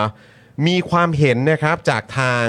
เอ่อทนายด่าง อ่า นะครับนะฮะอ่าทนายกฤษดางนุจรัตน์นะครับทนายความศูนย์ทนายความเพื่อสิทธิมนุษยชนนะครับที่ได้เข้าไปแสดงความคิดเห็นในรายการของคุณจอมเพชรประดับนะครับก็ทิ้งประเด็นที่น่าสนใจนะครับก็คืออำนาจสารรัฐธรรมนูญจะผูกพันกับองค์กรต่างๆ ได้ ต้องชอบด้วยกฎหมายก่อน อืม ซึ่งพี่ด่างเนี่ยก็ให้ความเห็นว่าอันนี้เนี่ยพูดแค่อำนาจของสารรัฐธรรมนูญนะครับไม่ได้พูดว่าในคดีนี้มันผิดหรือไม่ผิดนะครับ พี่ด่างเนี่ยยกตัวอย่างบอกว่า เรื่องสามารถไปที่ศาลอาญาทุจริตได้นะครับ ตุลาการสารรัฐธรรมนูญถือเป็นเจ้าพนักงานในการยุติธรรม เราก็กลับไปดูประมวลกฎหมายอาญาว่าการกระทำของเจ้าพนักงานยุติธรรม เรื่องกระทำการโดยรู้ว่าตนไม่มีอำนาจเป็นความผิด โทษกี่ปีก็ว่าไปครับ อืม เราพูดแบบนักกฎหมายในความเป็นจริง เราลากรถถังมาก็จบ นะถ้าคุณตัดสินคดีโดยคุณรู้ว่าไม่มีอำนาจคุณผิดนะ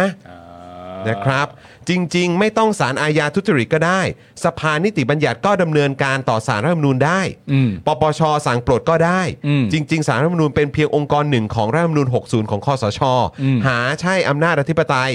นะครับสามประเด็นก็คือตุลาการบริหารและนิติบัญญัติ อืม สารรัฐธรรมนูญเนี่ยถ้าใช้อำนาจโดยไม่มีอำนาจทำให้ผู้อื่นได้รับความเสียหายเนี่ยมีความผิดแน่นอนครับ โอ้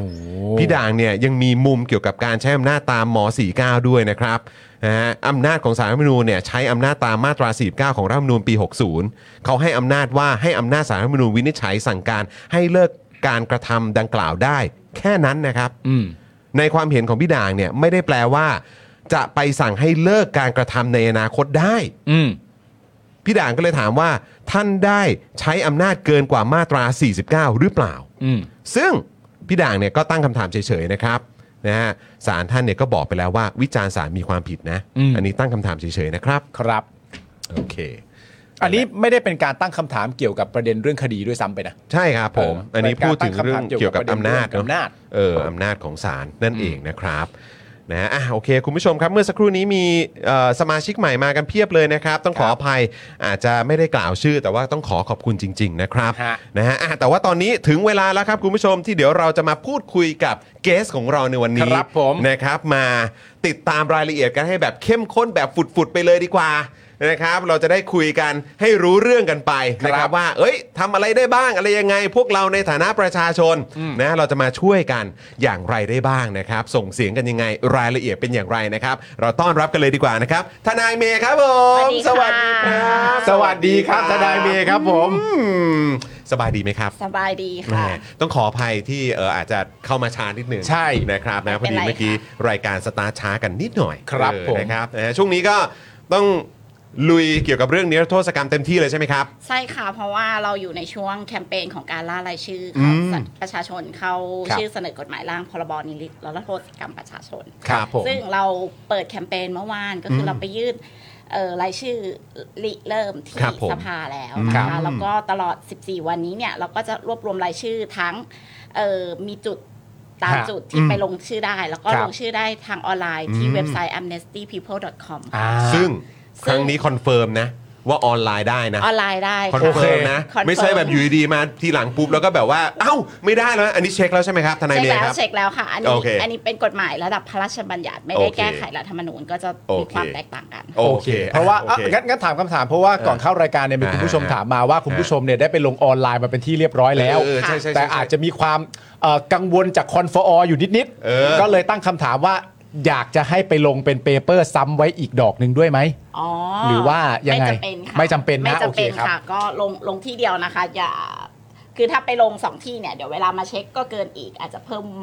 เพิ่มงานที่ต้องตรวจสอบอีกอะไรเงี้ย อ๋อโอเค พระฉะนั้นนี่ย เข้าใจแล้ว ขอให้มั่นใจลงลงที่เดียวนะ อ่า คะ โอเคโอเค ก็ คุณผู้ชม ทุกคนหลอนมาจากข่าวก่อนครับ ใช่ใช่ นายเมย์ ใช่ ครับนะฮะ เข้าใจ ก็เลยแบบเนี่ยแล้วคุณผู้ชมในรายการเราจำนวนเยอะมากด้วย อ่า ที่ไปช่วยเอ่อที่ไอรอ ใช่ ในวันนั้นที่แบบไปช่วยกันกรอก อืม ยกคอมพิวเตอร์ ยกแบบโอ้โหอุปกรณ์กันไป อ่า แล้วก็ไปช่วยกรอกกันด้วย ครับ เออ ผม นะครับ เยี่ เพ ยม ราะวัน มาก นั้นนี่มันฉุกละหุกจริง ๆ ใช่ใช่ใช่เพราะฉะนั้นคุณผู้ชมครับย้ำกับคุณผู้ชมชัดๆแบบนี้ว่าใครก็ตามที่ลงออนไลน์แล้ว อืม หรือใครก็ตามที่ไปลงออฟไลน์แล้ว ลงแค่อย่างใดอย่างหนึ่งนะครับไม่ต้องลงซ้ำกัน 2 อันนะ เพราะว่าอันนี้เรารับรองว่า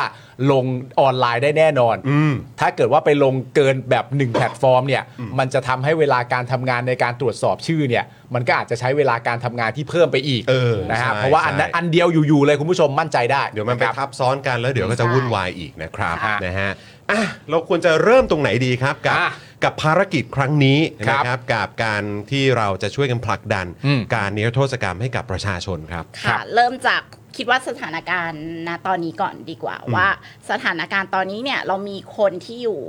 ในเรือนจำละกันเป็น ครับ ผู้ต้องขังคดีการเมืองเนี่ย38 คน ครับ แล้วนะคะ แล้วก็จริง ๆ ตัวเลขเนี่ยเพิ่มขึ้นเรื่อย ๆ ตั้งแต่ปลายปีที่แล้วเนาะ อืม เออแล้วก็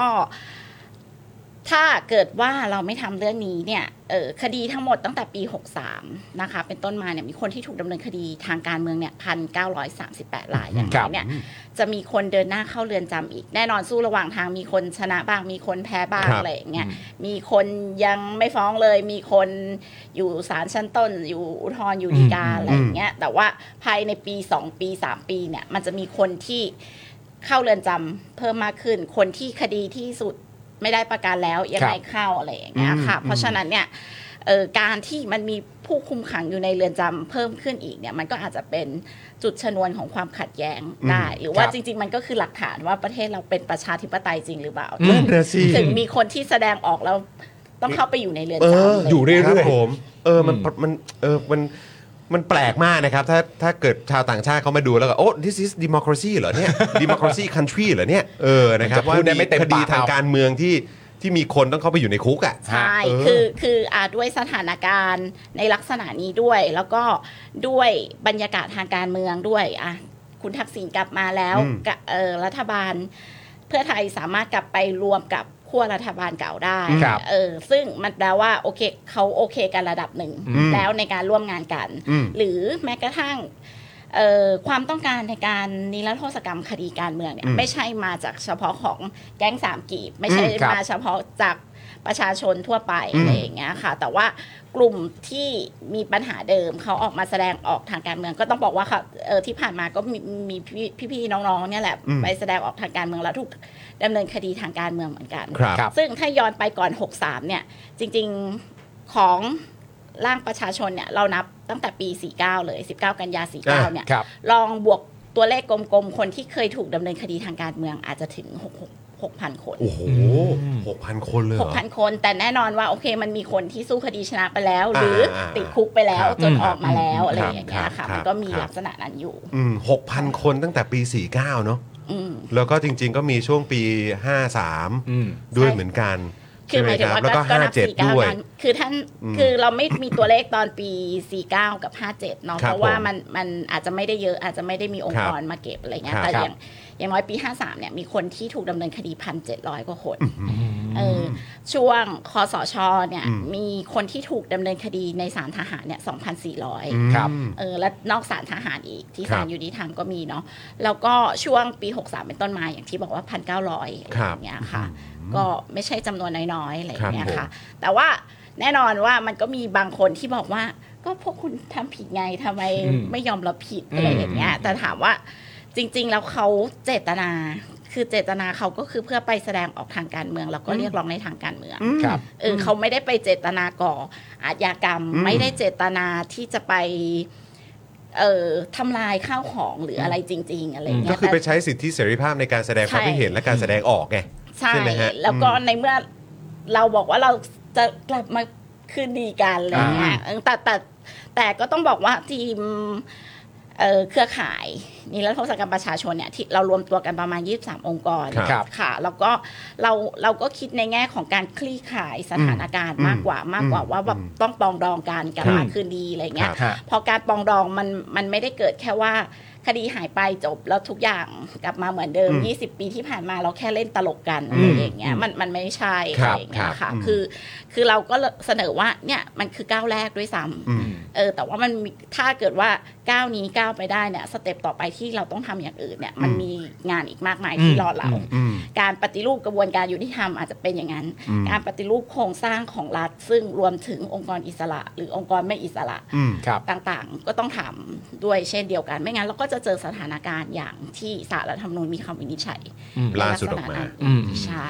ขอขอย้อนกลับไปนิดหนึ่งได้ไหมครับ คือไหนๆเราพูดถึงการนิรโทษกรรม แล้วก็คำว่าคดีทางการเมือง ค่ะ อยากจะให้เอ่อทนายเมย์ช่วยช่วยอธิบายให้ฟังหน่อยได้ไหมครับว่าแบบลักษณะแบบไหนล่ะครับ ที่เป็นคดีทางการเมือง เออ อะไรคือคดีทางการเมือง คดีทางการเมืองคือจริงๆอ่ะเราเราดูร่างกฎหมายของทุกที่เลยมันมันไม่ได้มีนิยามแบบ ครับ ชัดเจน อื เนาะ ม แล้วก็ ครั ค บ งไม่มีใครไปกล้านิยาม อืม ว่าอะไรอะไรเงี้ยค่ะ แต่ว่า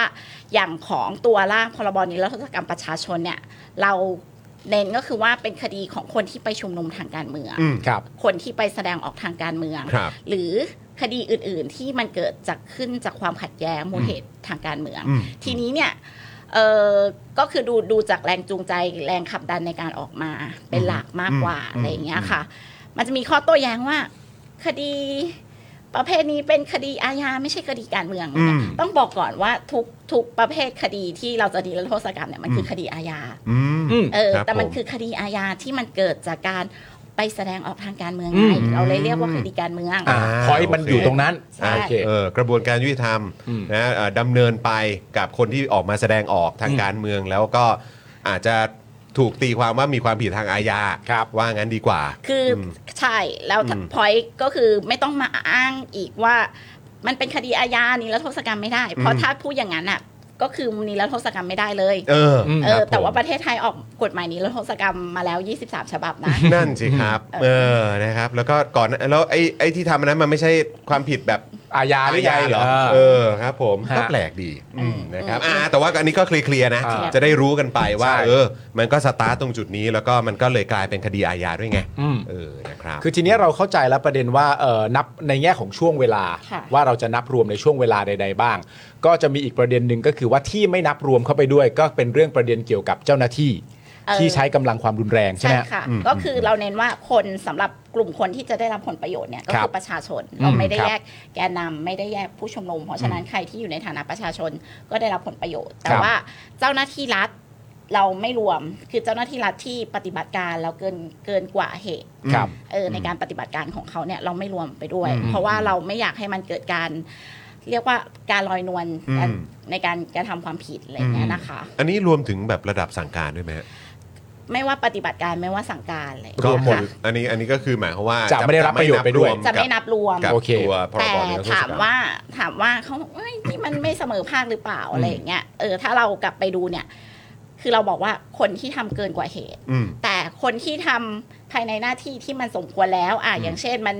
มันทะเลาะวิวาทกันคุณเขาใช้ไม่มีอาวุธ คุณก็ไม่มีอาวุธไปดึงเขาออกมาอะไรอย่างเงี้ย อืม คือมันก็สมเหตุสมผล อัน ค นี้ รับ คุณได้รับความคุ้มครอง อืม อยู่แล้วอะไรอย่างเงี้ยแต่ว่าถ้าเขาชุมนุมโดยสงบคุณเอากระสุนยางไปยิงอัน อื นี้ ม มัน อืมอันนี้ก็ปฏิเสธไม่ได้ เอออ ม ทีนี้เนี่ย แต่ว่าต่อให้สมมุติคือเจ้าหน้าที่ไม่ได้รับประโยชน์จากกฎหมายฉบับนี้เนี่ย อืม เขามีกฎหมายอื่น ๆ คุ้มครองในการปฏิบัติหน้าที่เขาอยู่ก่อนแล้วด้วย หรือ ครับ แม้กระทั่งเจ้าหน้าที่รัฐที่ล้มล้างการปกครอง อืม โดยการยึดอำนาจปกครองประเทศก็นิรโทษกรรมตัวเองไปแล้วอะไรอย่างเงี้ยนะคะ อื เออ มันก็ก็ ก็มีประเด็นเหล่านี้อยู่ คนที่ไม่ค่อยได้รับผลประโยชน์ หรือไม่ได้รับประโยชน์ใดๆเลยที่ผ่านมาจากกฎหมายนี้และโทษกรรม เนี่ย ก็คือประชาชน อืม อืม ทำไมมันถึงแบบคือหลายคนก็บอกเอ้าก็แบบก็ไปสู้กันไปนั่นนู่นนี่กันไปในเอ่อให้กระบวนการยุติธรรมเป็นผู้ตัดสินเหลืออะไรแบบเนี้ยคือบางคนก็ก็ตั้งคำถามว่าจะจะต้องทำอันนี้กันไปทำไม คือแบบว่าก็เลยอยากอยากจะถามว่าเออแบบประโยชน์ที่ที่มันจะได้ได้เกิดขึ้นในสังคมอะ่ะ อืม ถ้าเกิดว่ากฎหมายนิรโทษกรรมนี้สามารถเกิดขึ้นได้จริงสำหรับประชาชนเนี่ย อืม ทนายเมย์คิดว่าประโยชน์และสิ่งที่สังคมจะได้รับ ในอนาคตมันคืออะไรครับ คือพูดแบบในเชิงอุดมการณ์หน่อย มันก็คือคืนความปกติ คืนความยุติธรรมให้คนที่ที่มาแสดงออกเรียกร้องทางการเมืองเนาะ ครับ ซึ่ง อืม ซึ่งผลสุดท้ายแล้วอะ่ะ มันไม่ใช่การเรียกร้องเพื่อส่วนตัวเนาะ การ ครับ เรียกร้องทางการเมือง มันเป็นการเรียกร้องเพื่อเปลี่ยนแปลงสังคม อืม อะไรอย่างเงี้ยค่ะ อันนั้นก็ไอเดียหน่อย แต่ถ้าพูดแบบในเชิงปฏิบัติหน่อย อืม ตอนเนี้ยคดีอยู่ในระบบเนี่ยอยู่ในกระบวนการยุติธรรมคนที่ถูกดำเนินคดีเป็นพันกว่าคนเนี่ย อืม ฮะ เหล่าเนี้ยใช้ทรัพยากรทั้งเวลาทั้งเจ้าหน้าที่รัฐ อืม เออตำรวจจะต้องแบบดำเนินคดี ต้องพาไปศาลไปอายการ อืม ถึงไปศาลแล้วคุณก็ต้องไป อืม เป็นพยานศาลก็ต้องใช้ระยะเวลา อืม ต่าง อืมๆเหล่าเนี้ย ฮะ คดีคดีหนึ่งเนี่ยใช้เวลาไม่น้อยนะคะต้องกว่าจะเดินไปนี่ยิ่งถ้าแบบมีเลื่อนอายการเลื่อนได้เป็น อืม สิบสิบนัดอีก ค อะ รับ ไรอย่างเงี้ยไปศาลเลื่อนได้อีกอะไรอย่างเงี้ยค่ะ มีมี อันเนี้ยพูดง่าย ๆเลย ถ้าเกิดว่าเจ้าหน้าที่รัฐควรจะเอาเวลามาใช้ดูแล ในด้านอื่น ในความเรื่องความปลอดภัย อืม เรื่องอาชญากรรมที่มันเกิดขึ้นกับเราจริง อืม ครับ ไหมอะไรอย่างเงี้ยค่ะ แทนที่ถ้าเกิดว่าคดีที่มันไม่เป็นประโยชน์ต่าง ๆ เราเนี้ยอะคดีมันมีหลายประเภทเนาะ อืม คือหมายถึงว่าหลายฐานความผิดสมมติง่าย ๆ เลย คดีพรกฉุกเฉินเนี่ย อืม อืม เออคนไปออกไปชุมนุมแล้วมันมีประกาศโควิดห้ามชุมนุมก็เลย อืม ถูกดำเนินคดีไปพันสี่ร้อยคน อืม ถามว่าหมดโควิดแล้วอะ อืม แล้วเขาไปชุมนุมโดยสงบ อื อะ ม แล้วคุณยังจะดำเนินคดีพวกเขาอีกทำไมอะ พอได้แล้วไหมเออครับผมแล้วคุณก็เอาทรัพยากรไปลงกับจุดอื่น ฮะ ค่ะ เออ ทีนี้ขอเสริมนิดนึงว่า อืม ทำไมจะต้องเป็นเครื่องมือในการนิรโทษกรรม ครับ ไม่ใช่เครื่องมืออื่น คือจริงๆ เราบอกว่าปัญหาเรื่องเนี้ยมันแก้กันที่การบังคับใช้ก็ได้ อื อะ ม เราอาจจะชะลอฟ้อง เราอาจจะไปใช้กลไกบริหารในส่วนของตำรวจเลยอ่ะคดีไหนยังไม่เป็นคดีก็ก็ไม่ฟ้องอะไรอย่างเงี้ยนะคะเอออายการเนี่ยมีอำนาจตามมาตรา 21 ในการที่จะสั่งไม่ฟ้องหรือแม้กระทั่งฟ้องไปแล้วเนี่ยถอนฟ้องได้ อืม ครับ ในคดีที่มันไม่เป็นประโยชน์สาธารณะ อืม เออ มันไม่ได้พูดด้วยว่าถูกหรือผิดอะไร อืม คดีไหน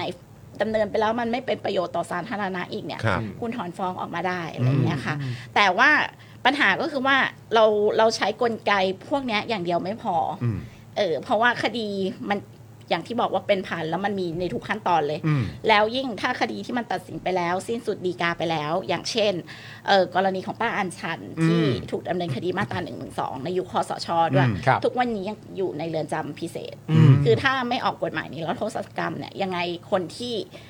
เออมันไม่มีเครื่องมือไหนที่มันครอบคลุมตลอดทุก ทุกกระบวนการใน ครับ ระดับนั้นอะไรเงี้ยนะเพราะฉะนั้นความเป็นไปได้มันก็คือจะต้องออกกฎหมายในการนิรโทษกรรม ครับ อืมทีนี้เครือข่ายอย่างที่บอกเราก็เลยตัดสินใจว่าเสนอร่างของเราที่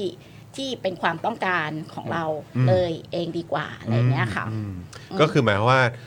ในพาร์ทของภาคประชาชนเนี่ยเรามองว่าอันไหนที่มันจะเป็นประโยชน์กับประชาชนเนี่ยเราใส่ไปให้หมดเลย เราใส่ไปเลย เรา ค่ะ ใส่ไปเลย ซึ่งอันนี้ก็คือรวมถึงมาตรา 112 ด้วยใช่ไหมครับ ใช่ค่ะก็คือในส่วนของประเภทคดีความผิดที่เรานิรโทษกรรมเนี่ยเราแบ่งเป็นสองก้อนด้วยกัน ก้อนที่ต้องได้รับการนิรโทษกรรมทันทีเลยเพราะว่าเราเห็นว่ามันเป็นคดีการเมืองโดยแท้เลยไม่ไม่ต้องมามีข้อถกเถียงอะไรอีกอะไรเงี้ยก็คือ คดีที่เกิดจากความผิดประกาศคำสั่งของคอสช อ๋อ อ่า คดีที่เอ่อประกาศให้พลเรือนขึ้นศาลทหาร อืม คดีมาตรา1นึคดีพรกฉุกเฉิน อืม แล้วคดีที่เกิดขึ้นจากเอ่อคดีประชามติปีรัฐธรรมนูญปี 59 อ่าครับ อ่า ผม แล้วก็คดีอื่น ๆ ที่มันเกี่ยวโยงกับคดีต่างๆ เหล่านั้น อืม เรามองว่าพวกเนี้ยมันมันคือการออกมาเรียกร้องในทางการเมืองการแสดงออกทางการเมืองโดยแท้เลยอะไรอย่างเงี้ยหรืออ่าอย่างคดีพลเมืองพลเรือนที่ขึ้นศาลทหารเนี่ย เขาผ่านกระบวนการที่ถูกจับโดยทหาร ถู ค ก รับ ฟ้องโดยอายการทหาร พิพากษาโดยศาลทหารอีก ครับ เนี่ยเขาผ่านการพิจารณาคดีที่มันไม่เป็นธรรมอะไรเงี้ อื ย ม เพราะฉะนั้นเนี่ยสิ่งต่างๆ เหล่านี้มันไม่ควรจะเกิดขึ้นนะคะเราก็เสนอว่าพวกเนี้ยไม่ต้องมาเสียเวลาดูอีกเป็นพันๆคดีหรอก อันนี้ยกเลย ยกเลย ยกเลย ยกเลย เอออ อะไรเงี้ย เพราะว่า อ่ คือพลเรือนเอ่อพลเรือนไม่ควรจะต้องไปขึ้นศาลทหารอยู่แล้ว ใช่ ไหมครับ แล้วก็เรื่องของประกาศคอสช แล้วก็รู้ว่าคอสช ก็คือเป็นผู้ทำรัฐประหารน่ะอะไรอย่างนี้ใช่ไหมครับ แล้วก็เออครับผม อืม เออ คือ เดี๋ยวเดี๋ยวขอย้อนกลับมา อืม เจาะมาตราหนึ่งหนึ่งสอง ได้ครับได้ครับอืม เออในอีกก้อนหนึ่งเนี่ย เราเขียนกว้างๆว่าก็คือเป็นคดีที่เกิดจากการชุมนุมทางการเมือง คดีแสดงออกทางการเมือง หรือว่ามูลเหตุความขัดแย้งทางการเมือง อืม ซึ่งอันเนี้ยจะไม่ได้ระบุว่าเป็นคดีฐานความผิดอะไรได้หมดแต่ว่าดูมูลเหตุจูงใจ เออ ซึ่งอันนี้ก็คือจะมีการเหมือนคัดกรองมาแล้วไปะฮะ หรือว่าก็คือ ก็ ถ้าถ้าเกิดสมมติว่ามันเกิดขึ้นจริงเนี่ย ประชาชนที่คิดว่าตัวเองมีมีแบบคล้าย ๆ กรณีแบบเนี้ยก็สามารถเหมือน ใช่ค่ะก็เรา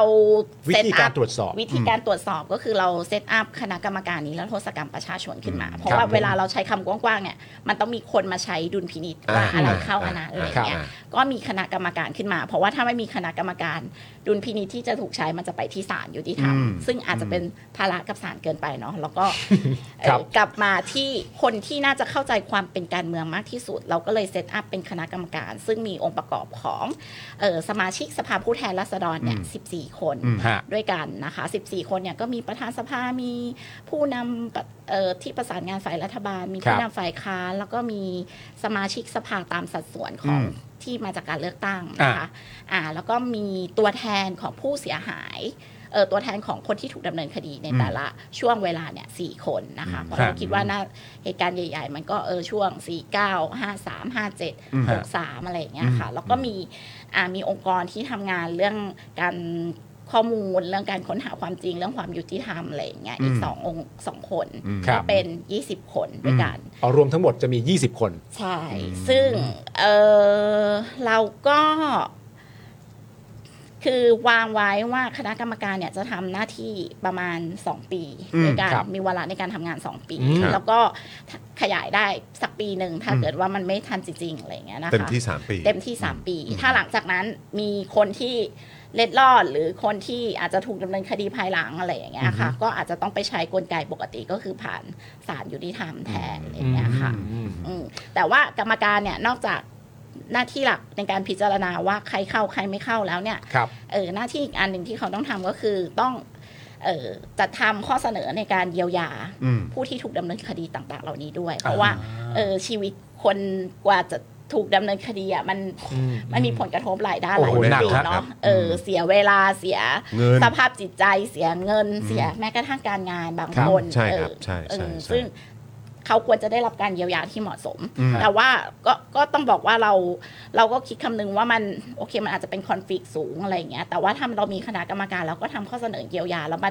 ไปผ่านการพิจารณาอีกทีหนึ่งว่ามันจะต้องเยียวยายังไงอะไรอย่างเงี้ยค่ะ ครับผม ก็เป็นเรื่องเบื้องต้นแล้วก็อีกอันหนึ่งก็คือเรื่องลบประวัติอาญาค่ะ อาชญากรรม อ๋อ เพราะว่า อืม หลายคนเนี่ยคดีสิ้นสุดไปแล้ว อืม คือในช่วงเวลาอื่นๆเลยอย่างเงี้ยแต่เขาอาจจะยังมีประวัติอาชญากรรมอยู่ ฮะ ก็กำเขียนให้ชัดเจนเลยว่า ก็เคลียร์ตรง มั นี้ รวม ไป ถึงการลบประวัติอาชญากรรมด้วยเลยอะไรอย่างเงี้ยค่ะ อืมอืมอืม ก็จะมี 3 หน้าที่หลักก็ ครับ ประมาณนี้ค่ะ ครับ ไอเดีย ผม ของตัวร่าง อืม ของประชาชน ครับ ซึ่ง ผม ซึ่งเอ่อโอเค เดี๋ยวเราจะมาตรง1นึด้วยนะครับ แต่ว่าตรงตรงประเด็นที่ว่าเอ่อเมื่อกี้มีอะไรนะมีมีพรกฉุกเฉิน ค่ะ ใช่ไหมครับ แล้วก็มีเรื่องของอ่ะ ขึ้น เรื่ ศาล การ ทหาร คดี ขึ้นศาล คอ ท สช หารคอสช ประกาศคอสชอะไรต่างๆ ค่ะ เนี่ยคือทั้งหมดเนี้ยยกเว้นนะฮะ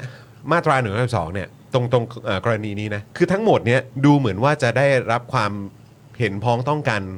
จากฝั่งผู้มีอำนาจไหมครับ ถ้าเกิดว่าไม่นับตรงพาร์ทมาตรา1นึนะครับ ก็ คือคือได้รับเสียงตอบรับกลับมายังไงบ้างครับกับผู้ คือเราคิดว่าฐานความผิดอื่นอ่ะไม่ได้เป็นปัญหาเลยแล้วที่ อืม ผ่านมาที่ผ่านมา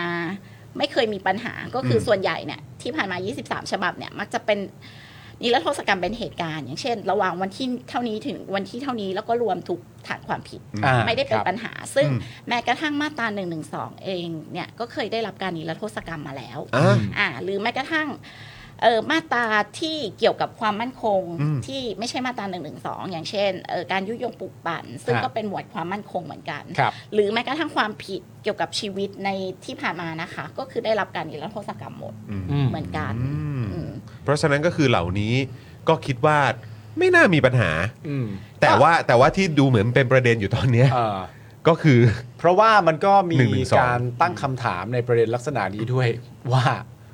ทำไมถึงนับรวม 1 1 2 เข้าไปด้วย เออ 1 1 2 เกี่ยวอะไรล่ะ เอ่อ ประเด็นนี้ แล้วก็แต่เนี่ยแหละว่าเป็นอาญากฎหมายอาญา อ่า ประเด็นนี้ทนายเมย์จะอธิบายยังไงดี แต่ที่น่าสงสัยกว่าว่าแล้วทำไมจะไม่รวมล่ะ เออ คือผม ทำไมถึงรวมไม่ได้อะใช่ คือ ไหม ผม ฮะ ก็ตั้งคำถามแบบทนายเมย์นี่แหละ แน่นอนเลยครับ แน่นอนแหละ แต่ว่าอยากให้เป็น เข้า ท ใจ นายเมย์ได้อธิบายหน่อย เข้าใจค่ะเออ อ่า ทีนี้เนี่ยคืออย่างที่บอกว่าจุดตัดจริง ๆอ่ะคือคือทุกทุกฝ่ายเนี่ยเห็นตรงกันแล้วนะ อืม ก้าวไกลรวมไทยสร้างชาติครูไทยประชาชนเนี่ ค ย รับ ไม่ได้มีปัญหากับฐานอื่น ๆ จุดตัดคือมาตราหนึ่งหนึ่งสองจ นี่ ริงแหละ อืม หนึ่งหนึ่งสองจริง ๆ แล้วเป็นจุดตัดที่ภาคประชาชนตัดสินใจว่าทำไมเราจะต้องทำเรื่องนี้ อืม เออเพราะว่าไม่มีใครกล้าพูดถึงปัญหาเรื่องนี้อย่างชัดเจน อืม เออแม้กระทั่งพักเก้าวไกลเองก็ก็ก็ต้องบอกว่าพักเก้าวไกลก็เขียนรวมๆเนาะ อืม เออซึ่ง ครับ ซึ่งมันอาจจะรวมหรืออาจจะไม่รวมเป็นดุลพินิจของกรรมการไปอะไรคเงี้รับยแต่เราเราอยากให้ make sure แล้วเราก็คิด เอาให้ ว่า ชัดเจน ชัดเจนเลยว่าว่าเรื่องนี้คือปัญหาเรื่องนี้คือคดีการเมือง แล้วก็ก็ใช้โอกาสนี้ในการสื่อสารกับสังคมด้วย ทีนี้ปัญหามันคืออะไรทำไมมาตราหนึ่งหนึ่งสองมันคือคดีการเมือง อืม มาตรา1นึจะบอกว่ามันถ้าพูดถึงความเป็นการเมืองมาตรา1นึคือคดีการเมืองสูงสุดเลย ชัดๆเลย ชัดเลย ชัดเลย ชัดเลยคือถ้านับในช่วงระยะเวลานะคะ ตั้งแต่ปี 49 มาเนี่ยมาตรา1นึเนี่ยถูกเพิ่มเลเวลในการจัดการสูงขึ้นเรื่อย ครับ ๆอ่ะถ้าเราย้อนกลับไปดูถ้าเซตพอจำกันได้เนี่ยเซตเอ่อเคสของคุณดาตอร์ปิโด เคสอากง เคสคุณสมยศช่วงนั้นเนี่ย ครับ เกิดขึ้นในช่วงปี 53-54 หลังจากมันสัมพันธ์กับสถานการณ์ทางการเมือง หลังจากผ่านเหตุการณ์ความรุนแรงปี 53 แล้ว เรื่องพวกนี้ก็จะออกมา อืม อ่าแล้วคดีก็จะมีขึ้นจนมีคอรกร1 2 1 1 2 ในช่วงนั้น ครับ แต่ก็ถูกปัดตกไปสัปประธานสภาไม่รับเข้าสภา อืม เออ แล้วมันก็ทำให้ย้อนกลับมาปี 57 อืม หนึ่งหนึ่งสองเป็นหนึ่งนโยบายของคอสช ในการจัดการคดีหนึ่งหนึ่งสองหนึ่งหนึ่งสองเป็นหนึ่งในประเภทคดีที่ขึ้นศาลทหาร ชัดเจนมากในการจัดการ ก่อนก่อนรัฐประหารปี 57 เนี่ย คดี 112 ลงโทษโดยสารยุติธรรม กรรมละประมาณ 5 ปี อืม พอขึ้น ไปขึ้นศาลทหารปุ๊บศาลทหารจับเองล้วงข้อมูลเอง อืม เอาไปอยู่ในค่ายทหารก่อน ฟ้องโดยสารทหารไม่ให้ประกัน อืม เราก็ลงโทษกรรมละ 8 ปีถึง 10 ปี ฮะ เท่าตัวคือก รร ความ มละ8ถึง นี่ 10 คื ปี อนโยบายที่ที่มันแตกต่างกันอย่างชัดเจน ของคอสชนะ ใช่ใน อ่า ในยุคคอสช โดย ครั สา บ รทหารเนี่ยอืมหลังจากนั้นเนี่ยเออปี 59 ก็มีคดี 1-2 สูงขึ้น เพิ่มขึ้นมา ะ อีกครับ จาก ใช่ จากเหตุการณ์สสการสวรรคตเนาะ ครับผม ก็ก็มีช่วงนั้นเพิ่มขึ้นมาอีก ปี 61 ถึงปี 63 ต้องบอกว่าเป็นสถานการณ์พิเศษที่เรา อืม ไม่เคยเจอมาก่อน ฮะ คือ มีความต้องเรียกว่าเป็นนโยบายที่พยายามไม่บังคับใช้มาตราหนึ่งหนึ่งสองเลย อืม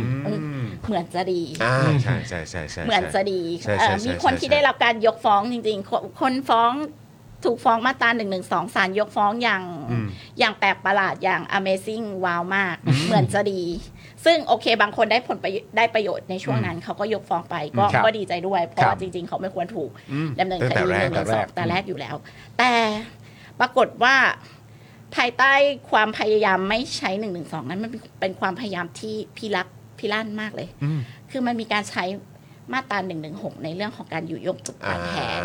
มันมีการใช้ อ๋อใช่ใช่ใช่ใช่ มันถู ใช่ กฟ้องมาตรา คือคดีถูกฟ้องด้วยมาตราหนึ่งหนึ่งสองอะค่ะ คุณจรบอกว่าผมไม่ผิดมาตราหนึ่งหนึ่งสองเพราะหนึ่งสองสามสี่แต่สุดท้ายอะศาลลงบอกว่า คุณไม่ผิดหนึ่งหนึ่งสองแต่คุณไม่ผิดหนึ่งหนึ่งหกเพราะคุณกระทำหนึ่งสองสามสี่ซึ่งคุณจรไม่เคยรู้ตัวมาก่อนเลย แบบอ้าว คุณจรไม่เคยสู้ไปทางเวนั้นมาก่อนเลย เราไม่เคยไปเวหนึ่งหนึ่งหก ใช่ เออ เราเข้าใจว่าเป็นประเด็น เวลา ที่ถู สู้ ก อ่ะเราเราต้องสู้องค์ประกอบ เรารู้ว่าเขา อ่า ฟ้องมาแบบนี้ อ่า เราก็สู้ทางนี้ อ่า ไม่งั้นมันก็ผิดที่ผิดทางกันหมด เออ ก็ เอ คือพูด อ ง่าย เออเออเออเออ เออ แต่ว่ากลายเป็นว่า ซึ่งในทางกฎหมายคดีปกติไม่เคยเกิดขึ้นแล้วมันทำแบบนั้นไม่ได้ เออ แต่ว่ามันเกิดขึ้นรวมถึงการใช้วิธีการนอกกฎหมาย คือไม่ผ่านอ่ะอันนั้นยังอยู่ในระบบนะเออเออแต่ระบบเจอแบบระบ ส บ เปเชียลฮะ สเปเชียลแต่มันมันมีการวิธีวิธีการใช้การวิธีการนอกกฎหมาย ถ้าจำกันได้เนี่ยเคสที่มันจริงๆมีหลายเคส แต่เคสที่มีข่าวเนี่ยก็คือเคสที่น้องนักศึกษาธรรมศาสตร์เรียนอยู่ในมหาลัยด้วยซ้ำแต่ถูกกลุ่มบุคคล ซึ่งอ้างว่าเป็นเจ้าหน้าที่มาเอาตัวไป อ่า และไปจัดการที่สพคลองหลวง อ่าอ่าอ่า อ่า อ่า แต่ว่าไม่ใช่เจ้าไม่ใช่เจ้าหน้าที่ตำรวจสพคลองหลวงแล้ว identify ตัวเองไม่ได้ด้วยนะ ครั ว่า บ เป็นใคร ครับ แล้วก็ไปทำ MOU กัน แล้วเขาน้องก็ไม่มีทนายไปด้วย ก็ไม่รู้ว่ากระบวนการนั้นนะไม่ใช่กระบวนการทางกฎหมายเลย แต่มันเกิดขึ้นได้ แล้วมันน่ากลัวก็คือว่าต่อให้เราบอกว่า เอ้ยก็ยุคนั้นมันยุคคอสชไงมันไม่ปกติ อืม เอ้ยแต่ว่ามันเหลื่อมกันอยู่นะ เราเลือกตั้ง 62 นะจนมาถึงปลายปี 63 แต่แต่ก็คือคุณคุณลองนึกดูว่าว่าอาก่อนรัฐประหารอย่างหนึ่งหลังรัฐประหาร 57 อย่างหนึ่งแบบ บังคับใช้มันอย่างรุนแรงอะแล้วพอมาอยู่ช่วงหนึ่งฟึบเหมือนถ้าเป็นกราฟก็ฟึบลงไป ครับครับค เอ รั อบ แล้วคุณไม่ใช้มันเลยอะ่ะ แล้วมันมีคนที่มีอำนาจเปลี่ยนแปลงในทั้งชั้นตำรวจชั้นอายการชั้นศาลน่ะ มันน่ากลัวมากนะ คือเราเราในฐานะนักกฎหมายที่เราตามเรื่องนี้มา แล้วเราแบบ ๆอ๋อ มันมีสิ่งนี้ เอ ด้ อ วย เออ นะ เออเออเออเออ สยอง มันมันดูเหมือนว่าแค่มันจะเกิดมันเกิดเลย มันเกิดเลยแล้วมันแปลว่าสิ่งที่เราเรียนมาทั้งหมด สิ่งที่เราเชื่อว่า การจำกัดสิทธิบุคคล มันจะต้อง อ่า เป็นไปตามกฎหมาย กระบวนการมันจะต้องหนึ่งสองสามสี่อ่ะแปลว่ามันเฮ้ยมันมีขั้นตอนพิเศษอื่น ๆ ที่หรือมันมีอำนาจอื่นที่มัน อ่า แทรกแซงระบบแล้วมันเป็นแบบนั้นได้อะ อืม ซึ่งมันน่ากลัวมา น่าก กลัวครับ นี่คือนี่คือเราเห็น และอาจเกิดขึ้นกับใครก็ได้ แล้วอาจเกิดขึ้นกับใครก็ได้ ใช่ คุณไม่รู้หรอกหรือต่อให้คุณแน่ใจว่าฉันไม่ได้มีพฤติกรรมแบบนั้น ฉันไม่มีทางโดนหรอกฉันไม่ใช่พวกพัดพิงสถาบันหรือใด ๆ ก็ตามอะไรเงี้ย แต่คุณไม่รู้หรอกคนเสื้อเหลืองเมื่อก่อนเนี่ยมีลูกหลานเป็นสามกีบอะเออ อนาคตที่มันกลับมาทำลายลูกหลานของคุณในอนาคตคุณก็ไม่รู้หรอก หรือเพื่อนคุณพี่น้องคุณน่ะ จินตนาการนี่ก็สำคัญนะครับ มี คือคือลองคิดดูว่า ใช่ ถ้าเป็นคนใกล้ตัวคุณเนี่ย ถ้าเป็นลูกหลานคุณ เออ ถ้าเป็นคนที่คุณรักคนในครอบครัวเนี่ย อืม เฮ้ย คิดดี คือคือทุกอย่างมันมีผลกระทบเนาะ ครับ หรือแม้กระทั่งอาคดีแบบใสๆเลยประชามติปี 59 อะ ๆ โอ้ ค่ะ โห ที่คนถูกดำเนินคดีถูกจำกัดสิทธิมากมายเนาะ ตอน ค่ะ ช่วงโหวตโนเนาะ เออแล้ว ครับ แล้วมันกระทบอะไรก็ก็คนดำเนินคดีเขาก็กระทบแค่นั้น แต่ว่ามันบรรยากาศนั้นอะมันทำให้พวกคุณไม่ได้รับรู้ข้อมูลอย่างกว้างขวางในเรื่อง อืมและรอบด้าน ฐธมญะเออคุณคุณคุณรู้ไหมตั้งแต่ตอนนั้นว่าคำถามพ่วงมันแปลว่าอะไร คุณรู้ไหมว่าสวจะมามามีผลถึงปี 66 ที่ทำให้คนที่คุณการเลือกพักอันดับหนึ่งไม่ เขาไม่ได้ ได้ เข้าไป อะไรอย่างเงี้ย อ่าบ เอ ริหา อ รประเทศ สวแสดงอิทธิฤทธิ์มา 5 ปี คุณมันเป็นผลกันหมดเนาะ ใช่ เออคือแต่ว่าอันเนี้ยยกตัวอันอย่างอันเนี้ยเพราะมันแบบคลีนคลีนใสๆแล้วมันเป็นผลกระทบที่เห็นกับคุณได้เลยอะเออ นั่นแหละ เราเราก็เลย เห็นแล้วเหนื่อยแทนทนายเมย์ เราเรายังไม่จบกับ อ่ะใช่ใช่ใช่ใช่ใช่ใช่ ได้ค่ะ ปี เออ 63 พอปี ครับ 63พฤศจิกายน 63 ปุ๊บ มันกลายเป็นว่า6 ตั้งแต่พฤศจิกายน 63 มีม็อบเนาะม็อบสูงขึ้น แล้วก็ ครับ จนประยุทธ์ต้องออกมาเตือน อืม เออ ว่าจะกลับมาใช้กฎหมาย ตอ ทุ น ก นั้ มาน แหละ ตรา จำได้เลย เอ้า แล้วก่อนหน้านี้ทำไมคุณไม่ใช้ล่ะ อืม เออก็กฎหมายหนึ่งหนึ่งสองเนี่ยมันอยู่มาตลอดนะ เออ ครับ เออ ผม ในยุคสมัยของคุณเนี่ยมัน มี อยู่ การเบรกกันได้ด้วย เออ มันเบรกกันได้ด้วย เออ เออ แล้วฉันบอกว่าต่อไปนี้ฉันจะใช้ทุกมาตรา แต่นัยยะ เออ ของมันก็คือฉันจะใช้หนึ่งหนึ่งสองแล้วนะ อืม เพราะว่าฉันใช้ทุกมาตรการกับคุณ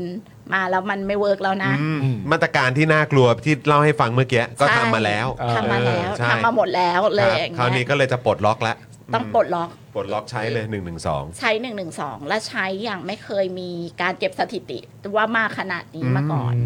เออจนตั้งแต่พฤศจิกาหกสามจนถึงปัจจุบันเนี่ยมีคนที่ถูกดำเนินคดีเออมาตราหนึ่งหนึ่งสองมาแล้วเนี่ยเกือบเกือบสามร้อยลายอะตัวเลขโกงๆ ถือว่าพรวดเลยไหมฮะ พรวดเลย ขึ้นมาเลย คือในยุคคอสชที่เรามันบอกว่าเยอะแบบเออคือหนักหน่วงแล้วใช้ ครับ อำนาจทหารเนี่ยห้าปียังร้อยหกสิบเก้าลาย โอ้โห แต่ เออ แต่คือหลังหลังจากปลดล็อกมานี่ก็คือ ก็คือ ไป 300 เลยฮะ สามร้อยเกือบเกือบสามร้อยสองร้อยหกสิบสองร้อยเจ็ดสิบ อ่า ประมาณนั้นแหละเกือบ อุ้ยแต่เข้าใจความกลัวในแง่ของการติดตามนะ เพราะว่าจากที่นายบอกคือ อะไรก็ตามถ้าอยู่ดีมันหายไปดื้อๆได้อะอย่างดูไร้ขั้นตอนอะถึงเวลามันจะกลับมา เออ มันก็กลับมาดื้อๆได้เหมือนกัน เออ ใช่ใช่คือคือมันเราอ่ะพอพอเราบอกว่าเราอยู่ในประชาธิปไตยใช่ไหมคะ ฮะ เพราะฉะนั้นเนี่ยเวลาที่เราพูดถึงกฎหมายอ่ะมันมันเรารู้ไงว่าเราทำแบบเนี้ยหนึ่งสองสามสี่แล้วมันผิดหรือไม่ผิด อ่า เออแต่ว่ามันมีคนที่มันมีอำนาจอะไรที่บอกว่าเราผิดหรือไม่ผิดได้นอกเหนือจากที่มันแบบวางไว้อะชีวิตเราไม่มั่นคงนะคะ ไม่เลยอะ ไม่เลยครับ ฟังดูแบบนี้ก็ เราอยากพูด เออ ถึงเคสอีกเคสหนึ่ง เชิญนะ ซึ่งเขาไม่ได้รับผลประโยชน์หรอกเพราะเขาเสียไปแล้วก็คือกรณีของเออคุณหมอหยอง อ่า ครับ อากับคุณ ผม ปากลม ครับ ซึ่งก็เป็นคนที่ที่ก่อนหน้าที่เขาจะถูกดำเนินคดีหนึ่งสองก็คงไม่มีใครคิดว่าเขาจะถูกดำเนินคดี อืม หนึ่งสอง ครับ แต่วันหนึ่งเขาถูกดำเนินคดีหนึ่งหนึ่งสองถูกนำตัวไปคุมขังในค่ายทหาร ครับ โดยที่ช่วงนั้นใครก็ก็ไม่มีใครรู้ว่าเขาไปอยู่ในค่ายทหาร ไม่ทราบข้อมูลเลย ครับ เออ แล้วเขาก็ถูกเอาตัวไปขังในเรือนจำพลเรือนซึ่งอยู่ในค่ายทหาร อืมเรือนจำพลเรือน ใน ที่อยู่ ค่าย ในค่ายทหาร ใช่เรือนจำเออในยุคคอสชเนี่ยมีเรือนจำที่ของพลเรือนที่ตั้งขึ้นมา แต่ไปอยู่ในค่ายทหารก็คือเรือนจำชื่อมันยาวเนาะเรือนจำชั่วคราวแขวงถนนนครชัยศรี อ่ะ อย่าง ครับ เงี้ย ผมครับผม อ่ะซึ่งซึ่งไปตั้งอยู่ในค่ายทหาร แล้วผู้คุมก็เป็นทหารนะเออ แล้วหมอหยองกับปากรมก็เสียชีวิต ครับ เสียชีวิตโดยที่เออไม่แน่ชัดว่ามีกระบวนการชนะสูตรตามกฎหมายหรือเปล่า ค ครับ รับ เสียชีวิตที่แปลกประหลาดกว่านั้นคืออะต่อต่อให้ญาติไม่เปิดเผยข้อมูล คุณทำตามทุกอย่างอะไรอย่างเงี้ย ทั้งสองคนไม่ปรากฏว่ามีใครมีงานศพเลย เออเขาถูกควบคุมตัวในระยะเวลาใกล้กัน เสียชีวิตในเรือนจำโดยที่ไม่มีใครเห็นเหมือนกัน ครับ อยู่ในค่ายทหารอะไรอย่างเงี้ยเรารู้สึกว่านี่คือความรุนแรงที่มันเกิดขึ้น คุณประยุทธ์มักจะบอกว่าเฮ้ยผมแต่ทหารไม่มีใครตายเลย อืม นี่คือความรุนแรงที่เกิดขึ้นทางกายภาพที่เห็นอย่างชัดเจน ครับ ส่วนความรุนแรงเชิงโครงสร้างในการแก้ไขกฎหมายในการบังคับใช้กฎหมาย เราก็เห็นกันอยู่ อืม เอออ ทีนี้อันนี้สิ่งที่ผมเชื่อก็คือว่าในแง่ของการเอ่อลงชื่อเนี่ยนะครับผม เอ่ออันเนี้ย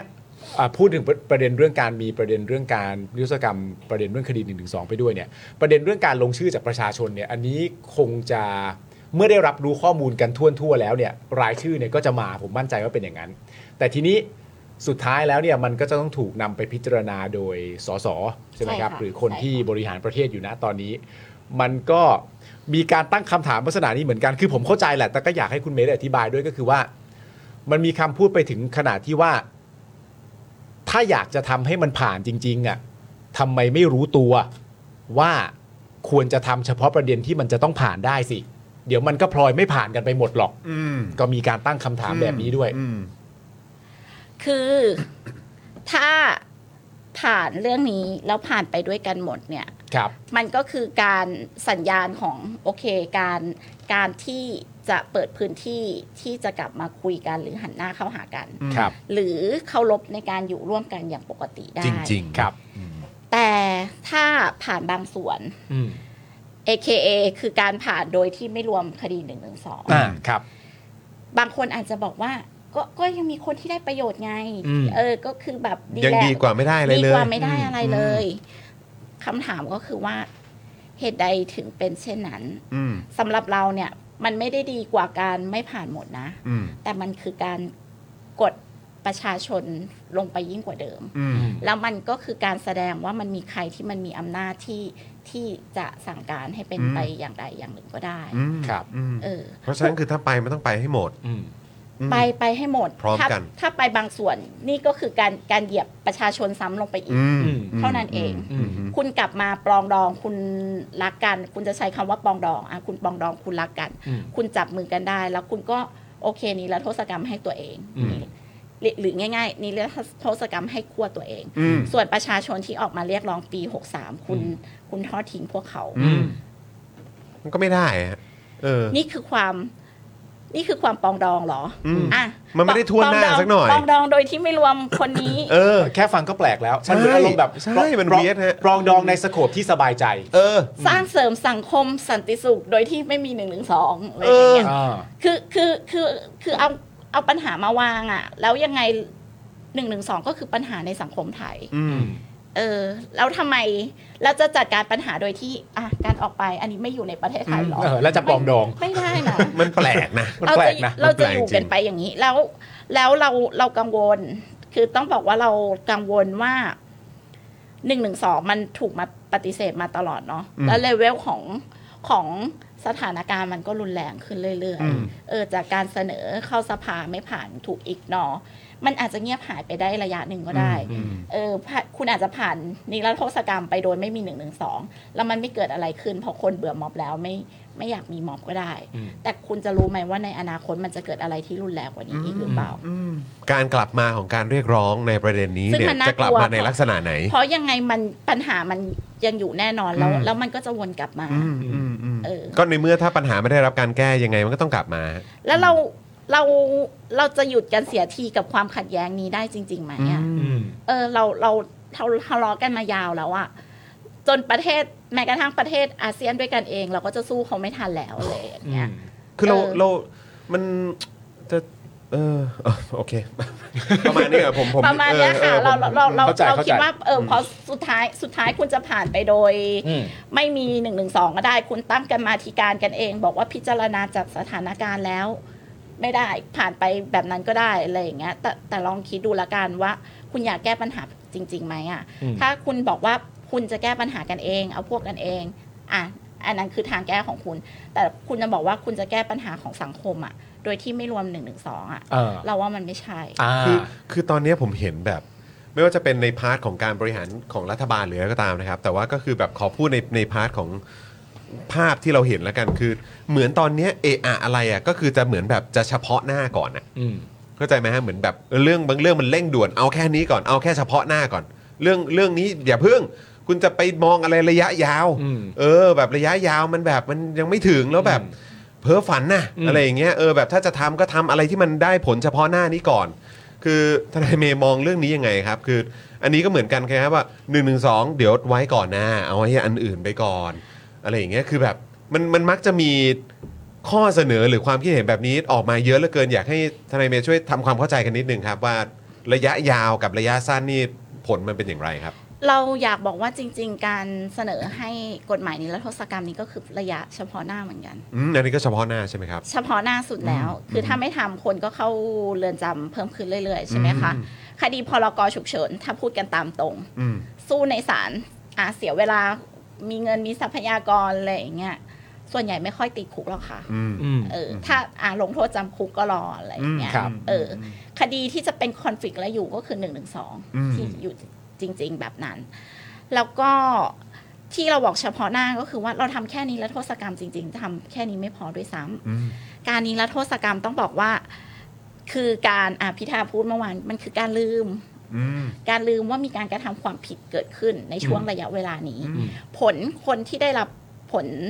ประโยชน์โดยตรงจริง ๆ ก็คือคนที่กระทำความผิดในช่วงเวลาที่เรากำหนด ครับ เออเพราะฉะนั้นเนี่ยถ้าเกิดทำผิดในอนาคตเนี่ยกฎหมายยังอยู่ อืม มาตราหนึ่งหนึ่งสองยังอยู่ อืม เ เออก็เขาอาจจะถูกดำเนินคดีในอนาคตก็ได้อันเนี้ยอันนี้ก็เป็นการแก้ปัญหาของเราที่ไม่ระยะยาวเหมือนกัน อืมอืม แต่อันเนี้ยคือคือขั้นต่ำสุดแล้ว เออ อ๋อ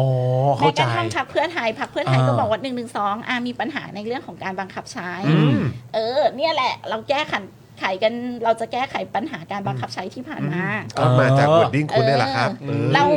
เรายังไม่ทันแก้ไข คือไม่เราไม่ได้เสนอแก้ไขมาตรา1นึนะคะ อืม เราไม่ได้เสนอยกเลิกมาตรา1นึบางคนอาจจะกลัวแซวว่าเฮ้ยมันคือการมาลงชื่อแล้วล้มล้างการปกครองหรือเปล่าคนละเรื่องนะคะ คนละเรื่องครับ ครับ นละเรื่อง เอ ครับ อมาตรา1นึยังอยู่สถานะพระมหากษัตริย์ไม่ได้ลดนะ ครั คะ บผม ก็คือมันเป็นขั้นต่ำแล้วอะแล้วทำไมคุณไม่ทำอะ โอ้อันนี้ผมว่าดีนะ เป็นพอยที่แบบ ผมพอยที่ดีมากชัดเจนมากแบบว่าเฮ้ยประเด็นอย่างนี้จะจะไปทำถึงขนาดนั้นเลยเหรอจะไปอะไรคือต้องบอกจริงๆว่า ตามที่ทนายเมย์อธิบายมาก็คือ อันเนี้ยคือขั้นต่ำนะ พื้นฐานสุดแล้ว นี่คือพื้นฐานสุดแล้วขั้นต่ำแล้วก็เป็นการแก้ปัญหาระยะสั้นอย่างที่บอกด้วยนี่คือขั้นต่ำแล้วนะ โอ ค เค รับ อันนี้ อันนี้ คือถ้าคุณจะบอกว่า โอ้ย แบบอันนั้นมันอีกไกล ไม่ใช่เลย อันนี้คือตรงหน้าเลย ใช่ คือจะทำก็ทำตรงหน้าเนี่ยแหละ เนี่ย quick win เลย ควิกวินเลย เออ quick win เลย quick win เลย อีกประเด็นที่อยากฝากค่ะ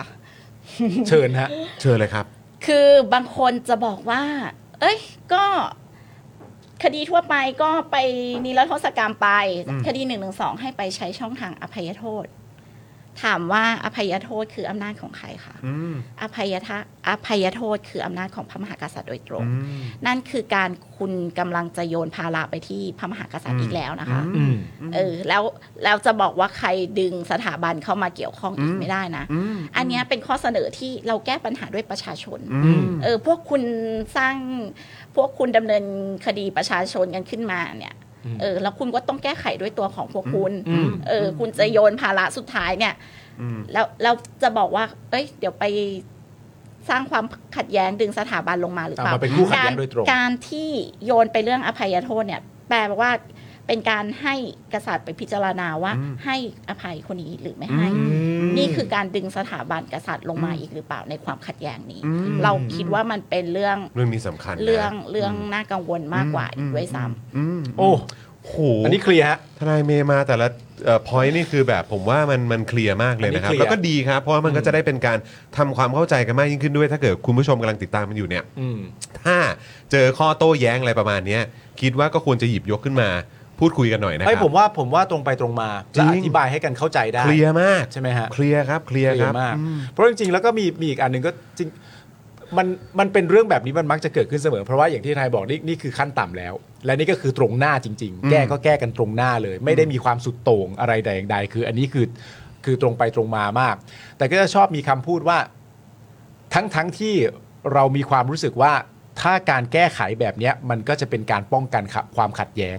แต่ในขณะเดียวกันก็จะมีอีกมุมมองหนึ่งที่บอกว่าการมี1นึเข้าไปด้วยเนี่ยจะทำให้คนในประเทศอะขัดแย้งกันมากขึ้น ถ้าเกิดว่าเขาไม่เห็นด้วยกับการที่จะรัฐกรรมประเด็นนี้ด้วย อันนี้ทนายเมย์มองไง เราก็มองว่าทำแบบนี้แหละถึงจะไม่ขัดแย้ง อีกฝั่งหนึ่งก็มองว่า พอมีรัฐกรรมเข้าไปด้วย1นึเข้าไปด้วยเนี่ยอันนี้แหละจะทำให้คนขัดแย้งเพราะไม่พอใจ ถามว่าทุกวันนี้คือขัดเราขัดแย้งกันไหมคะ ฮะ เอออ ครับ มันมันมีความขัดแย้งอยู่แล้วค่ะ ก็ต้องมีอยู่แล้วแหละ อารมณ์แบบหืมพูดเหมือนไม่มี เออ แต่มันมันมันง่ายไปเนอะเออถ้าเกิดว่าจะแบบอยู่ดีๆก็เดี๋ยวมีความขัดแย้งอีกเหรอท่านเนรโทษกรรม แต่ เชื่อ คำตอบทนายเป็นคำตอบที่ดี เพราะว่าณตอนนี้มันเป็นประเด็นที่ใช้ว่าเฮ้ยอย่าเพิ่งทำประเด็นนี้เลย เรา เอออ อยากจะปรองดองกันไม่ต้องการจะสร้างความขัดแย้ง ใหม่ ซึ่งหลาย ๆ คนก็บอกเอ้าก็ความขัดแย้งที่เป็นอยู่นะตอนนี้ก็ยังไม่ได้หายไปเลยแล้วไม่กังวลอะไรอันหน้าอ่ะอ่ะคุณผู้ชม นี่ แหม่ขอบคุณทนายเมย์จริง คือแล้วแล้วแล้วตอนนี้มันมีอุปสรรคหรือมีอะไรยังไงหรือเปล่าที่แบบที่กับการสื่อสารออกไปกับประชาชนนะครับ ในเรื่องเกี่ยวกับเรื่องของตัวเนรโทษกรรม อันเนี้ยหรือว่าจริง ๆ แล้ว ข้อมูลหรือความเข้าใจของสังคมตอนนี้ก็ก็เทไปในทางเดียวกันว่า ควรจะต้องมีการเนรโทษกรรมคดีการเมือง เราเราคิดว่าคนเห็นแต่ว่าไม่ไม่แน่ใจว่าคนจะกล้าคืออย่างคอนฟอร์สมมุตินะคะคอนฟอร์เนี่ยคนร่วมลงชื่อสองแสน สองแสน ครับ กว่า เออเราเราคิดว่าอันเนี้ยจะจริงแล้วโทษกรรมอาจจะไม่ถึงด้วยซ้ำเพราะว่ามันอาจจะมีคนที่กังวลหรือใด ๆ ก็ตามอะไรอย่างเงี้ยแต่แต่เรา ก็ต้องการเสียงสนับสนุนอยู่ดี ถึงแม้ว่าขั้นต่ำของการรวบรวมรายชื่อมันจะแค่หมื่นหนึ่งอะ ครั ไร บ อย่างเงี้ยเราคิดว่าอันเนี้ยคือการส่งเสียงว่าประชาชนต้องการสิ่งนี้ ประชาชนเห็นว่าสิ่งนี้คือปัญหา แล้วก็อยากอยากจะบอกว่ามันมันคือขั้นต่ำแล้วจริง ๆ ในการที่ชวนกันแก้ไขปัญหา แม้กระทั่งคุณไม่เห็นด้วยว่า เอ้ยมาตราหนึ่งถึงสองควรจะยังอยู่นะ แต่คุณเห็นถึงปัญหาตรงเนี้ยคุณมาลงชื่อด้วยกันกับเราได้ เออเพราะว่ามาตราหนึ่งหรือสองยังอยู่จริง ๆ แล้ว ครับ แล้ว ครับ ถ้าคุณกังวลว่าแบบ เฮ้ย ให้นิรโทษกรรมพวกนี้ไปแล้วมีอะไรการันตีล่ะ ในอนาคตเดี๋ยวก็ออกมาอีก ก็มีกฎหมายยังกฎหมายยังอยู่ นี่ ไง กฎหมายยังอยู่ครับ เออ เออ เออ นะครับ กฎหมายไม่ใช่เครื่องการันตีในสังคมเหรอ อืมอืมอืมอืมนะครับก็ถ้าเกิดขึ้นอีกในอนาคตก็ถ้ามันก็ไปว่ากันในเรื่องของการบังคับใช้กฎหมายในอนาคต ครับ เออแต่ว่าอันเนี้ยมันคือประเด็นของตอนนี้ ใช่ ที่ถ้าเกิดว่าคุณจะบอกเฉพาะหน้าก็นี่ไงก็เฉพาะหน้า ฮะ แล้วก็ควรจะต้องรีบทำกัน ครับผม เออขอพูดประเด็นสุดท้ายได้ไหม ครับ ะ ได้สิครับ คืออีกประเด็นหนึ่งก็คือว่าสุดท้ายแล้วเนี่ย เราไม่ได้อยู่อย่างโดดเดี่ยวเนาะ ครับ เราเรามาคือพอพูดเรื่องเนี้ยเราจะมักจะพูดถึงว่าบริบทเฉพาะเรา อืม เราเป็นประเทศไทยเรามี ใช่ แบบเหมันมันมีความพิเศษ อ่า อย่าง ใช่ อื่นแตก เรา ต่างจ ยูนิคกว่าที่อื่น เรายูนิคกว่าที่อื่น ใช่ อะไรอย่างเงี้ยค่ะ ใช่ใช่ แต่ว่าแต่ว่าเราก็ยังพยายามที่จะเข้าไปเป็นส่วนหนึ่งของเอ่อเมมเบอร์ของ Human Rights Council นะคะใน ในช่วงเดือนตุลากันยาเนี่ยเราเราจะแบบมีความพยายามจะเข้าไปเป็นเมมเบอร์ของ Human Rights Council ของ UN ของสหประชาชาติ ครับ คืออันเนี้ยเป็นการโฆษณาตัวเองว่าตัวเองเนี่ยมีความเป็นสากล อ่าใช่ มีความเป็นสากล ไม่งั้นจะอยากเป็นทำไม อะไรอย่าง ค เงี้ย รับครับ แต่มาตราหนึ่งหนึ่งสองในสายตาของสังคมโลกไม่ได้มีความเป็นสากล อื นะคะ ม ครับ และการที่คุณกำลังจะผ่านนิรโทษกรรม เออ คือถ้าผ่านทั้งหมดโดยที่ อ่ะคุณคุณก็ยังสามารถกลับไปตอบชาวโลกได้ว่าเราไม่ได้มีผู้ต้องขังคดีการเมืองแล้วเรา อืม เอออคนสามารถแสดงออกทางการเมืองได้อะไรอย่างเงี้ย เออ แต่การที่มีผู้ต้องขังทางการเมืองอยู่ แล้วคุณบอกว่าเรามีความเป็นสากล เราเคารพสิทธิมนุษยชน อืม ถามว่ามันเป็นสิ่งที่ขัดแย้งกันเองหรือเปล่า เออ และถ้าเราจะได้รับการยอมรับในสังคมโลกจริง ๆ อะไรอย่างเงี้ยค่ะ เออ เราอยากไปยืนข้างเขาอ่ะ เอ อ เออ อย่างคู่ควรด้ว จ ย ริงคนะเห รับ มาะสมกัน เออเราก็อยากจะเออไปอยู่กับเขาเหมือนกัน แต่เราบอกว่าเรามีความยูนิคเฉพาะ นั่นเนี่ยฮะ แล้วพวกคุณต้องยอม และ รับ เฉพาะในทางไม่ดีด้วย เอ นะ อ คุณต้องยอมรับเราสิอะไรซึ่งแบบแม่ ก็อยากจะให้ประชาคมโลกเขายอมรับเราก็ต้อง เราก็ต้องแบบ ก็ต้องปฏิบัติอะไรในประเทศตัวเองด้วยให้มันสอดคล้อง เที่มั นะ น ครับ สากลจริง ๆ อะไรแบบนี้นะครับ ซึ่งอันนี้ก็คือเบื้องต้นเหมือนกันกฎหมายยังอยู่ แต่อย่างน้อยก็คือให้โทษหรือว่านักโทษเอ่อนักเอ่อเอ่อเรื่องของคดีการเมืองเนี่ย การเมือง ก็คือเหมือนคล้าย ๆ เคลียร์ตรงนี้ ใช่ เพื่ออย่างน้อยก็เป็นการอ่ะเอาตรงเนี้ยมาเสริมภาพลักษณ์ก่อนก็ได้อ่ะเออนะว่าเรามีความใส่ใจในเรื่องของสิทธิมนุษยชนจริง ๆ ค่ะ เออ นะครับ โอ้ยรู้เลยว่าจะต้องเอ่อพูดคุยแล้วก็สื่อสารกัน อ่า อีกพอสมควรเลยไหมครับเนี่ย ครับ แม้ว่าเวลาจะมีเออก็ถึงวันที่ 14 เนอะใช่ไหมครับ ถึงวันที่ 14 ค่ะ แต่ว่า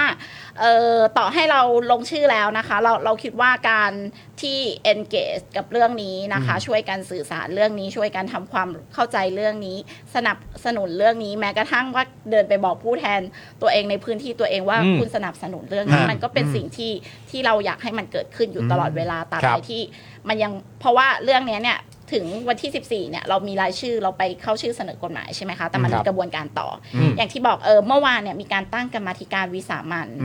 เออในพิจารณาเรื่องนี้และโทษกรรม ครับ ซึ่งรวบรวมตามสัดส่วนพรรคการเมืองอยู่แล้วแหละ แล้วก็มีมีนักวิชาการเข้ามา แต่แต่ไม่เห็นมีมีประชาชนเข้าไปเลยนะคะ เออ แล้ว โอเค ไม่เป็นไร เราอาจจะไปให้ข้อมูลใด ๆ ได้ใช่ไหมคะ ฮะ เออ แต่ว่า สุดท้ายแล้วเนี่ย พิจารณายังไงเราเราคิดว่าเรื่องเนี้ย เป็นเรื่องที่ต้องเอามาพูดกัน อืม ตรงๆ ครับ อืม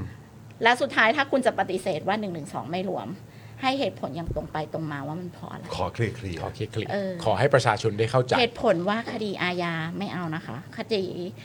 เป็นคดีความมั่นคงไม่เอานะคะ เพราะว่าไอ้ที่นี่เราโทษกรรมไปที่ แล้ จะ ว ไม่ ก็เหมือนกัน รว แล้วก็เหมือนกัน ใช่ ก็คดีอาญาเหมือนกัน เอ แล้ว อ แล้วมันก็มีเคยได้รับไปแล้วด้วยอะไร อ่ะ เงี้ย อยากฟัง เ คำตอบเหมือนกัน อยาก ครับ ฟังคำตอบเหมือน อยาก กัน ฟังเหมือนกัน ว่าถ้าไม่ ครับ รวม ผม คืออะไร คือจริง ๆ ตอนนี้มีอยู่ 4 ร่างใช่ไหมครับ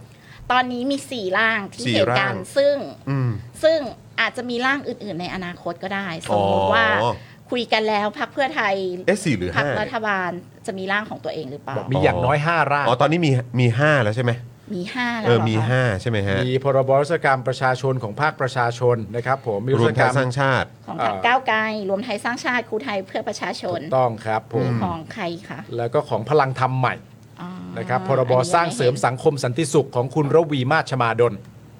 อืม อืม นะครับอันนี้นี่ไงนี่ไงเออ ใช่ค่ะ อ๋อแต่ว่าแต่ว่าตรงนี้ก็คือ 4 ก่อนเนอะ อ๋อสี่ ค่ะ ก่อน สี่ เออสี่ โอเค นะครับอ่าโอเคนะครับ ก็คุณผู้ชมลองดูได้นะ รายละเอียดนะครับถึงเอ่อความแตกต่างของแต่ละร่างนะครับ แต่ว่าตอนนี้เนี่ยสิ่งที่ต้องการก็คือ 10,000 รายชื่อ ครับ นะครับเออแล้วก็เมื่อสักครู่นี้มีเออสอบถามเข้ามาว่าถ้าอยู่ต่างประเทศลงชื่อได้ไหม ลงชื่อได้เลย ได้ ค่ะ ใช่ไหมครับ แม้กระทั่งเราสนับสนุนว่าจริงๆ หนึ่งในผู้ที่จะได้รับประโยชน์ อืม จากร่างฉบับนี้ก็คือผู้ลี้ภัยไทยที่เกิดขึ้น อ่า เกิดขึ้นอย่างมหาศาลไม่ใช่มหาศาลยังไม่เคยเป็นมาก่อนเหมือนกันหลังหลังยุคคอสช ครับ เออเพราะฉะนั้นเนี่ยลงชื่อในอันนี้เพียงแค่คุณจำเลขบัตรประชาชนของคุณได้นะคะ ลงชื่อได้เลยค่ะ โอ้โหโอเค ก็คือ รับ ก็คือจริง ๆ ก็คือลงชื่อได้ทั้งโลกกันแหละ ใช่ เพียงแต่ว่าก็เพราะ ถ้าเป็นคนไทยอ่ะ เออลงชื่อทั้งโลก เออ นะ รับ คุณ มี ผู้ช บั ม ตรป นะ ระชาชนหรือว่ามีมีเลขบัตรประชาชนก็ลงได้แล้วอ่ะ ใช่ นะครับเอ่อซึ่งอันนี้ก็คือสามารถสแกน QR code ที่ขึ้นอยู่บนจอตอนนี้ได้เลยนะครับ คุณผู้ชมครับ ครับ นะฮะก็จะพอสแกนปุ๊บก็กดไปที่ลิงก์ก็จะเด้งไป อืม นะครับที่ที่หน้าของเว็บไซต์ amnestypeople.com เนี่ยแหละนะครับ แล้วก็จริง ๆ แล้วนะครับ ก็ถ้าเกิดเอ่อคุณผู้ชมอยากจะไปพบปะกับอ่า พี่น้องประชาชน ฮะ นะครับนะหรือว่าใครที่มีความเห็นแบบเอออยากอยากจะมาลงชื่อเนี้ยก็ ครับ สามารถไปตามจุดได้ด้วยเหมือนกั โอ้ น ยมีจุดอยู่ ค่ะพอโฆษณาอีเวนต์มีอยู่ 80 จุดทั่วประเทศนะ ครั คะ บ เข้าไป ผม ดูในในเว็บไซต์ amnestypeople.com นะ ครั คะ บอืม หรือ นี่ ว่าจะลง นี่ ชื่อก็เข้าไปในเว็บไซต์นะคะ แล้วก็อีเวนต์ใหญ่ที่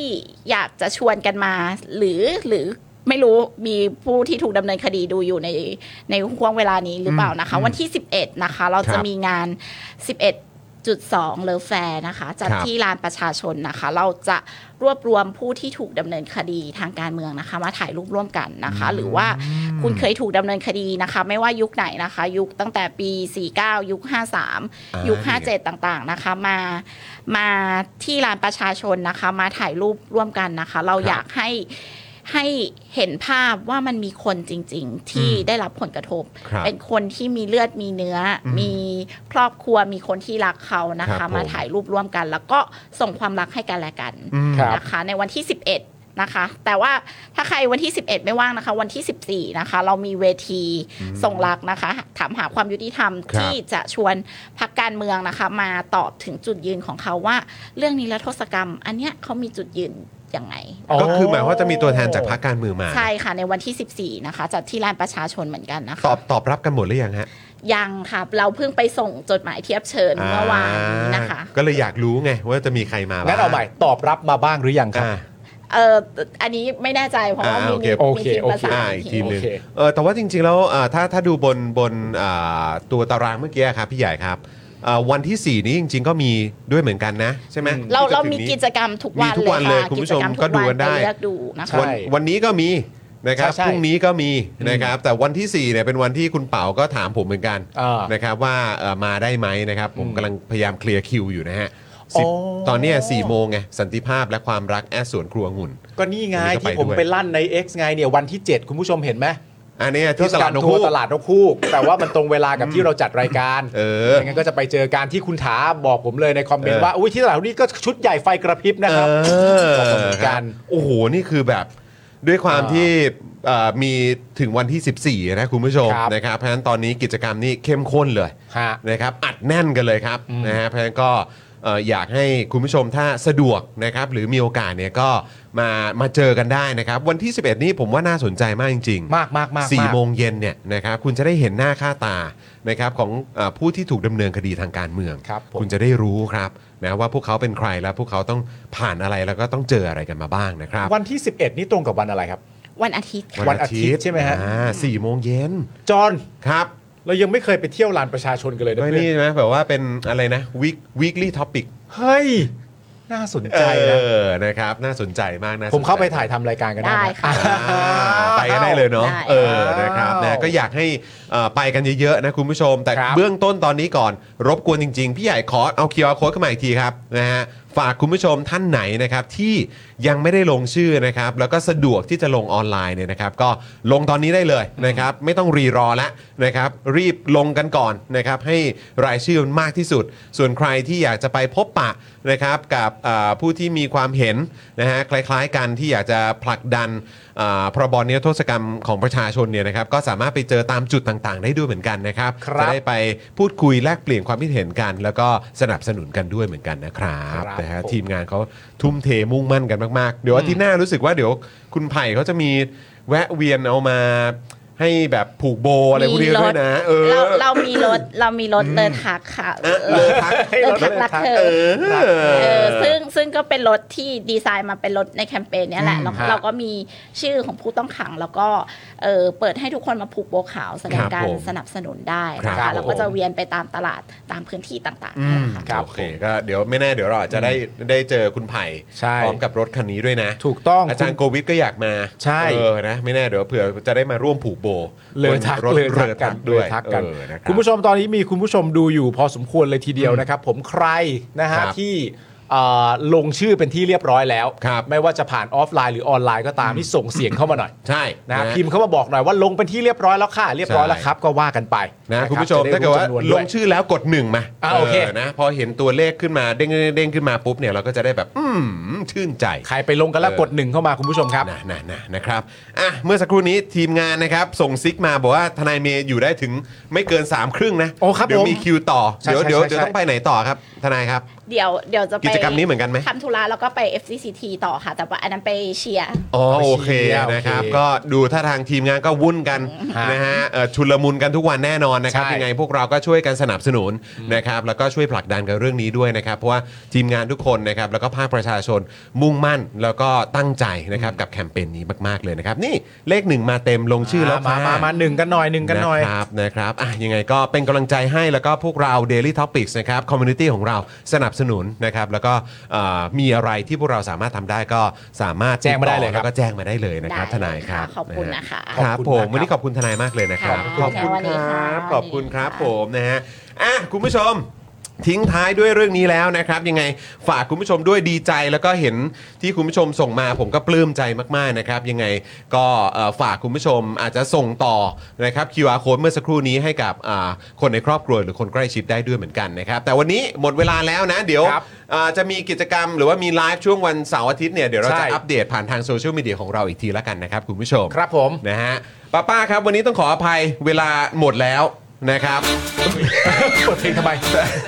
สำหรับสำหรับเอ่อเขาเรียกว่าอะไรป้าป้ากรกรคอมเมนต์อวอร์ดเดี๋ยวขอไว้อาทิตย์หน้าแล้วกันเนาะ โอเค เออนะครับนะฮะวันนี้อ่าพวกเราเนี่ยหมดเวลาแล้วนะครับ เดี๋ยวคงต้องขอตัวลากันไปก่อน จอห์นวินยูนะครับ ครั คุ บ ณ ผม ปาล์มนะครับทนายเมย์นะครับ ค่ะ พี่ใหญ่ของเราแล้วก็ป้าป้ากรกรด้วยนะครับ พวกเราทุกคนลาไปก่อนนะครับ สวัสดีครับ สวัสดีครับคุณผู้ชมครับขอบคุณมากครับไปลงชื่อกันด้วยนะคุณผู้ชมนะ บ๊ายบายครับ ถึงวันที่ 14 กุมภาพันธ์นะครับ ใช่ครับ อยากจะเชิญชวนคุณผู้ชมนะคะ มาเป็นซัพพอร์ตเตอร์ให้กับช่องสป็อคดาของเราค่ะ ตอนเนี้ยทำง่ายมาก แค่คุณผู้ชมนะครับ กดดอกจันนะครับ แล้วก็ตามด้วยเบอร์ที่ขึ้นอยู่ตรงนี้ แล้วก็กดโทรออก หรือกดโทรออกข้างล่างนี้เลยก็ได้นะครับ แค่นี้เนี่ยคุณก็สามารถเป็นซัพพอร์ตเตอร์ให้กับพวกเราแบบรายเดือนได้เลยนะครับ ผ่านเบอร์โทรศัพท์มือถือนั่นเองครับ เราต้องการซัพพอร์ตเตอร์ผู้สนับสนุนเท่าไหร่นะครับ 15,000 คน ตอนนี้เรามีซัพพอร์ตเตอร์5,000 คน ใช่ นะ ซึ่งก็ได้บอกความต้องการนี้ไปเมื่อประมาณปีกว่าๆที่แล้วแล้ว เราก็พยายามกันนะครับ เรื่อยๆเรื่อยๆเป็น 1 3ื่นครับ ตอนนี้เหลือ 5,000นะครับไม่เป็นไร ครับ เรายังสู้ต่อครับอีก 10,000 คน อีก1 ะครับ 0,000 คนเท่านั้นเอง ใช่ค ใช่ รับ ก็คือเราก็พยายามจะทำให้ง่ายที่สุดนะคะ สะดวกที่สุดสำหรับคุณผู้ชมนะคะ บางทีเนี่ยอาจจะแบบว่าเออไปสมัครเป็นซัพพอร์ตเตอร์ไปทำอะไรคือแบบมันกดหลายลิงก์ ใช่ มันวุ่นวายใช่ไหม ใช่ มันบางทีแบบว่ามันไม่ค่อยแน่ใจว่าทำยังไง แต่ว่าอันเนี้ยคือง่าย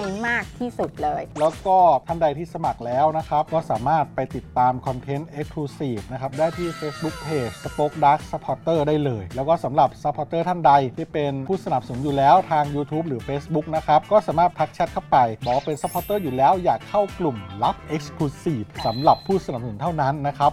รีบสมัคร แล้วก็รีบทักแชทกันไปได้เลยนะครับ มากันเยอะๆนะคะ สมัครกันเลยครับผม อีก 1 0,000 คนจะถึงเป้าแล้ว มาสนับสนุนพวกเรากัน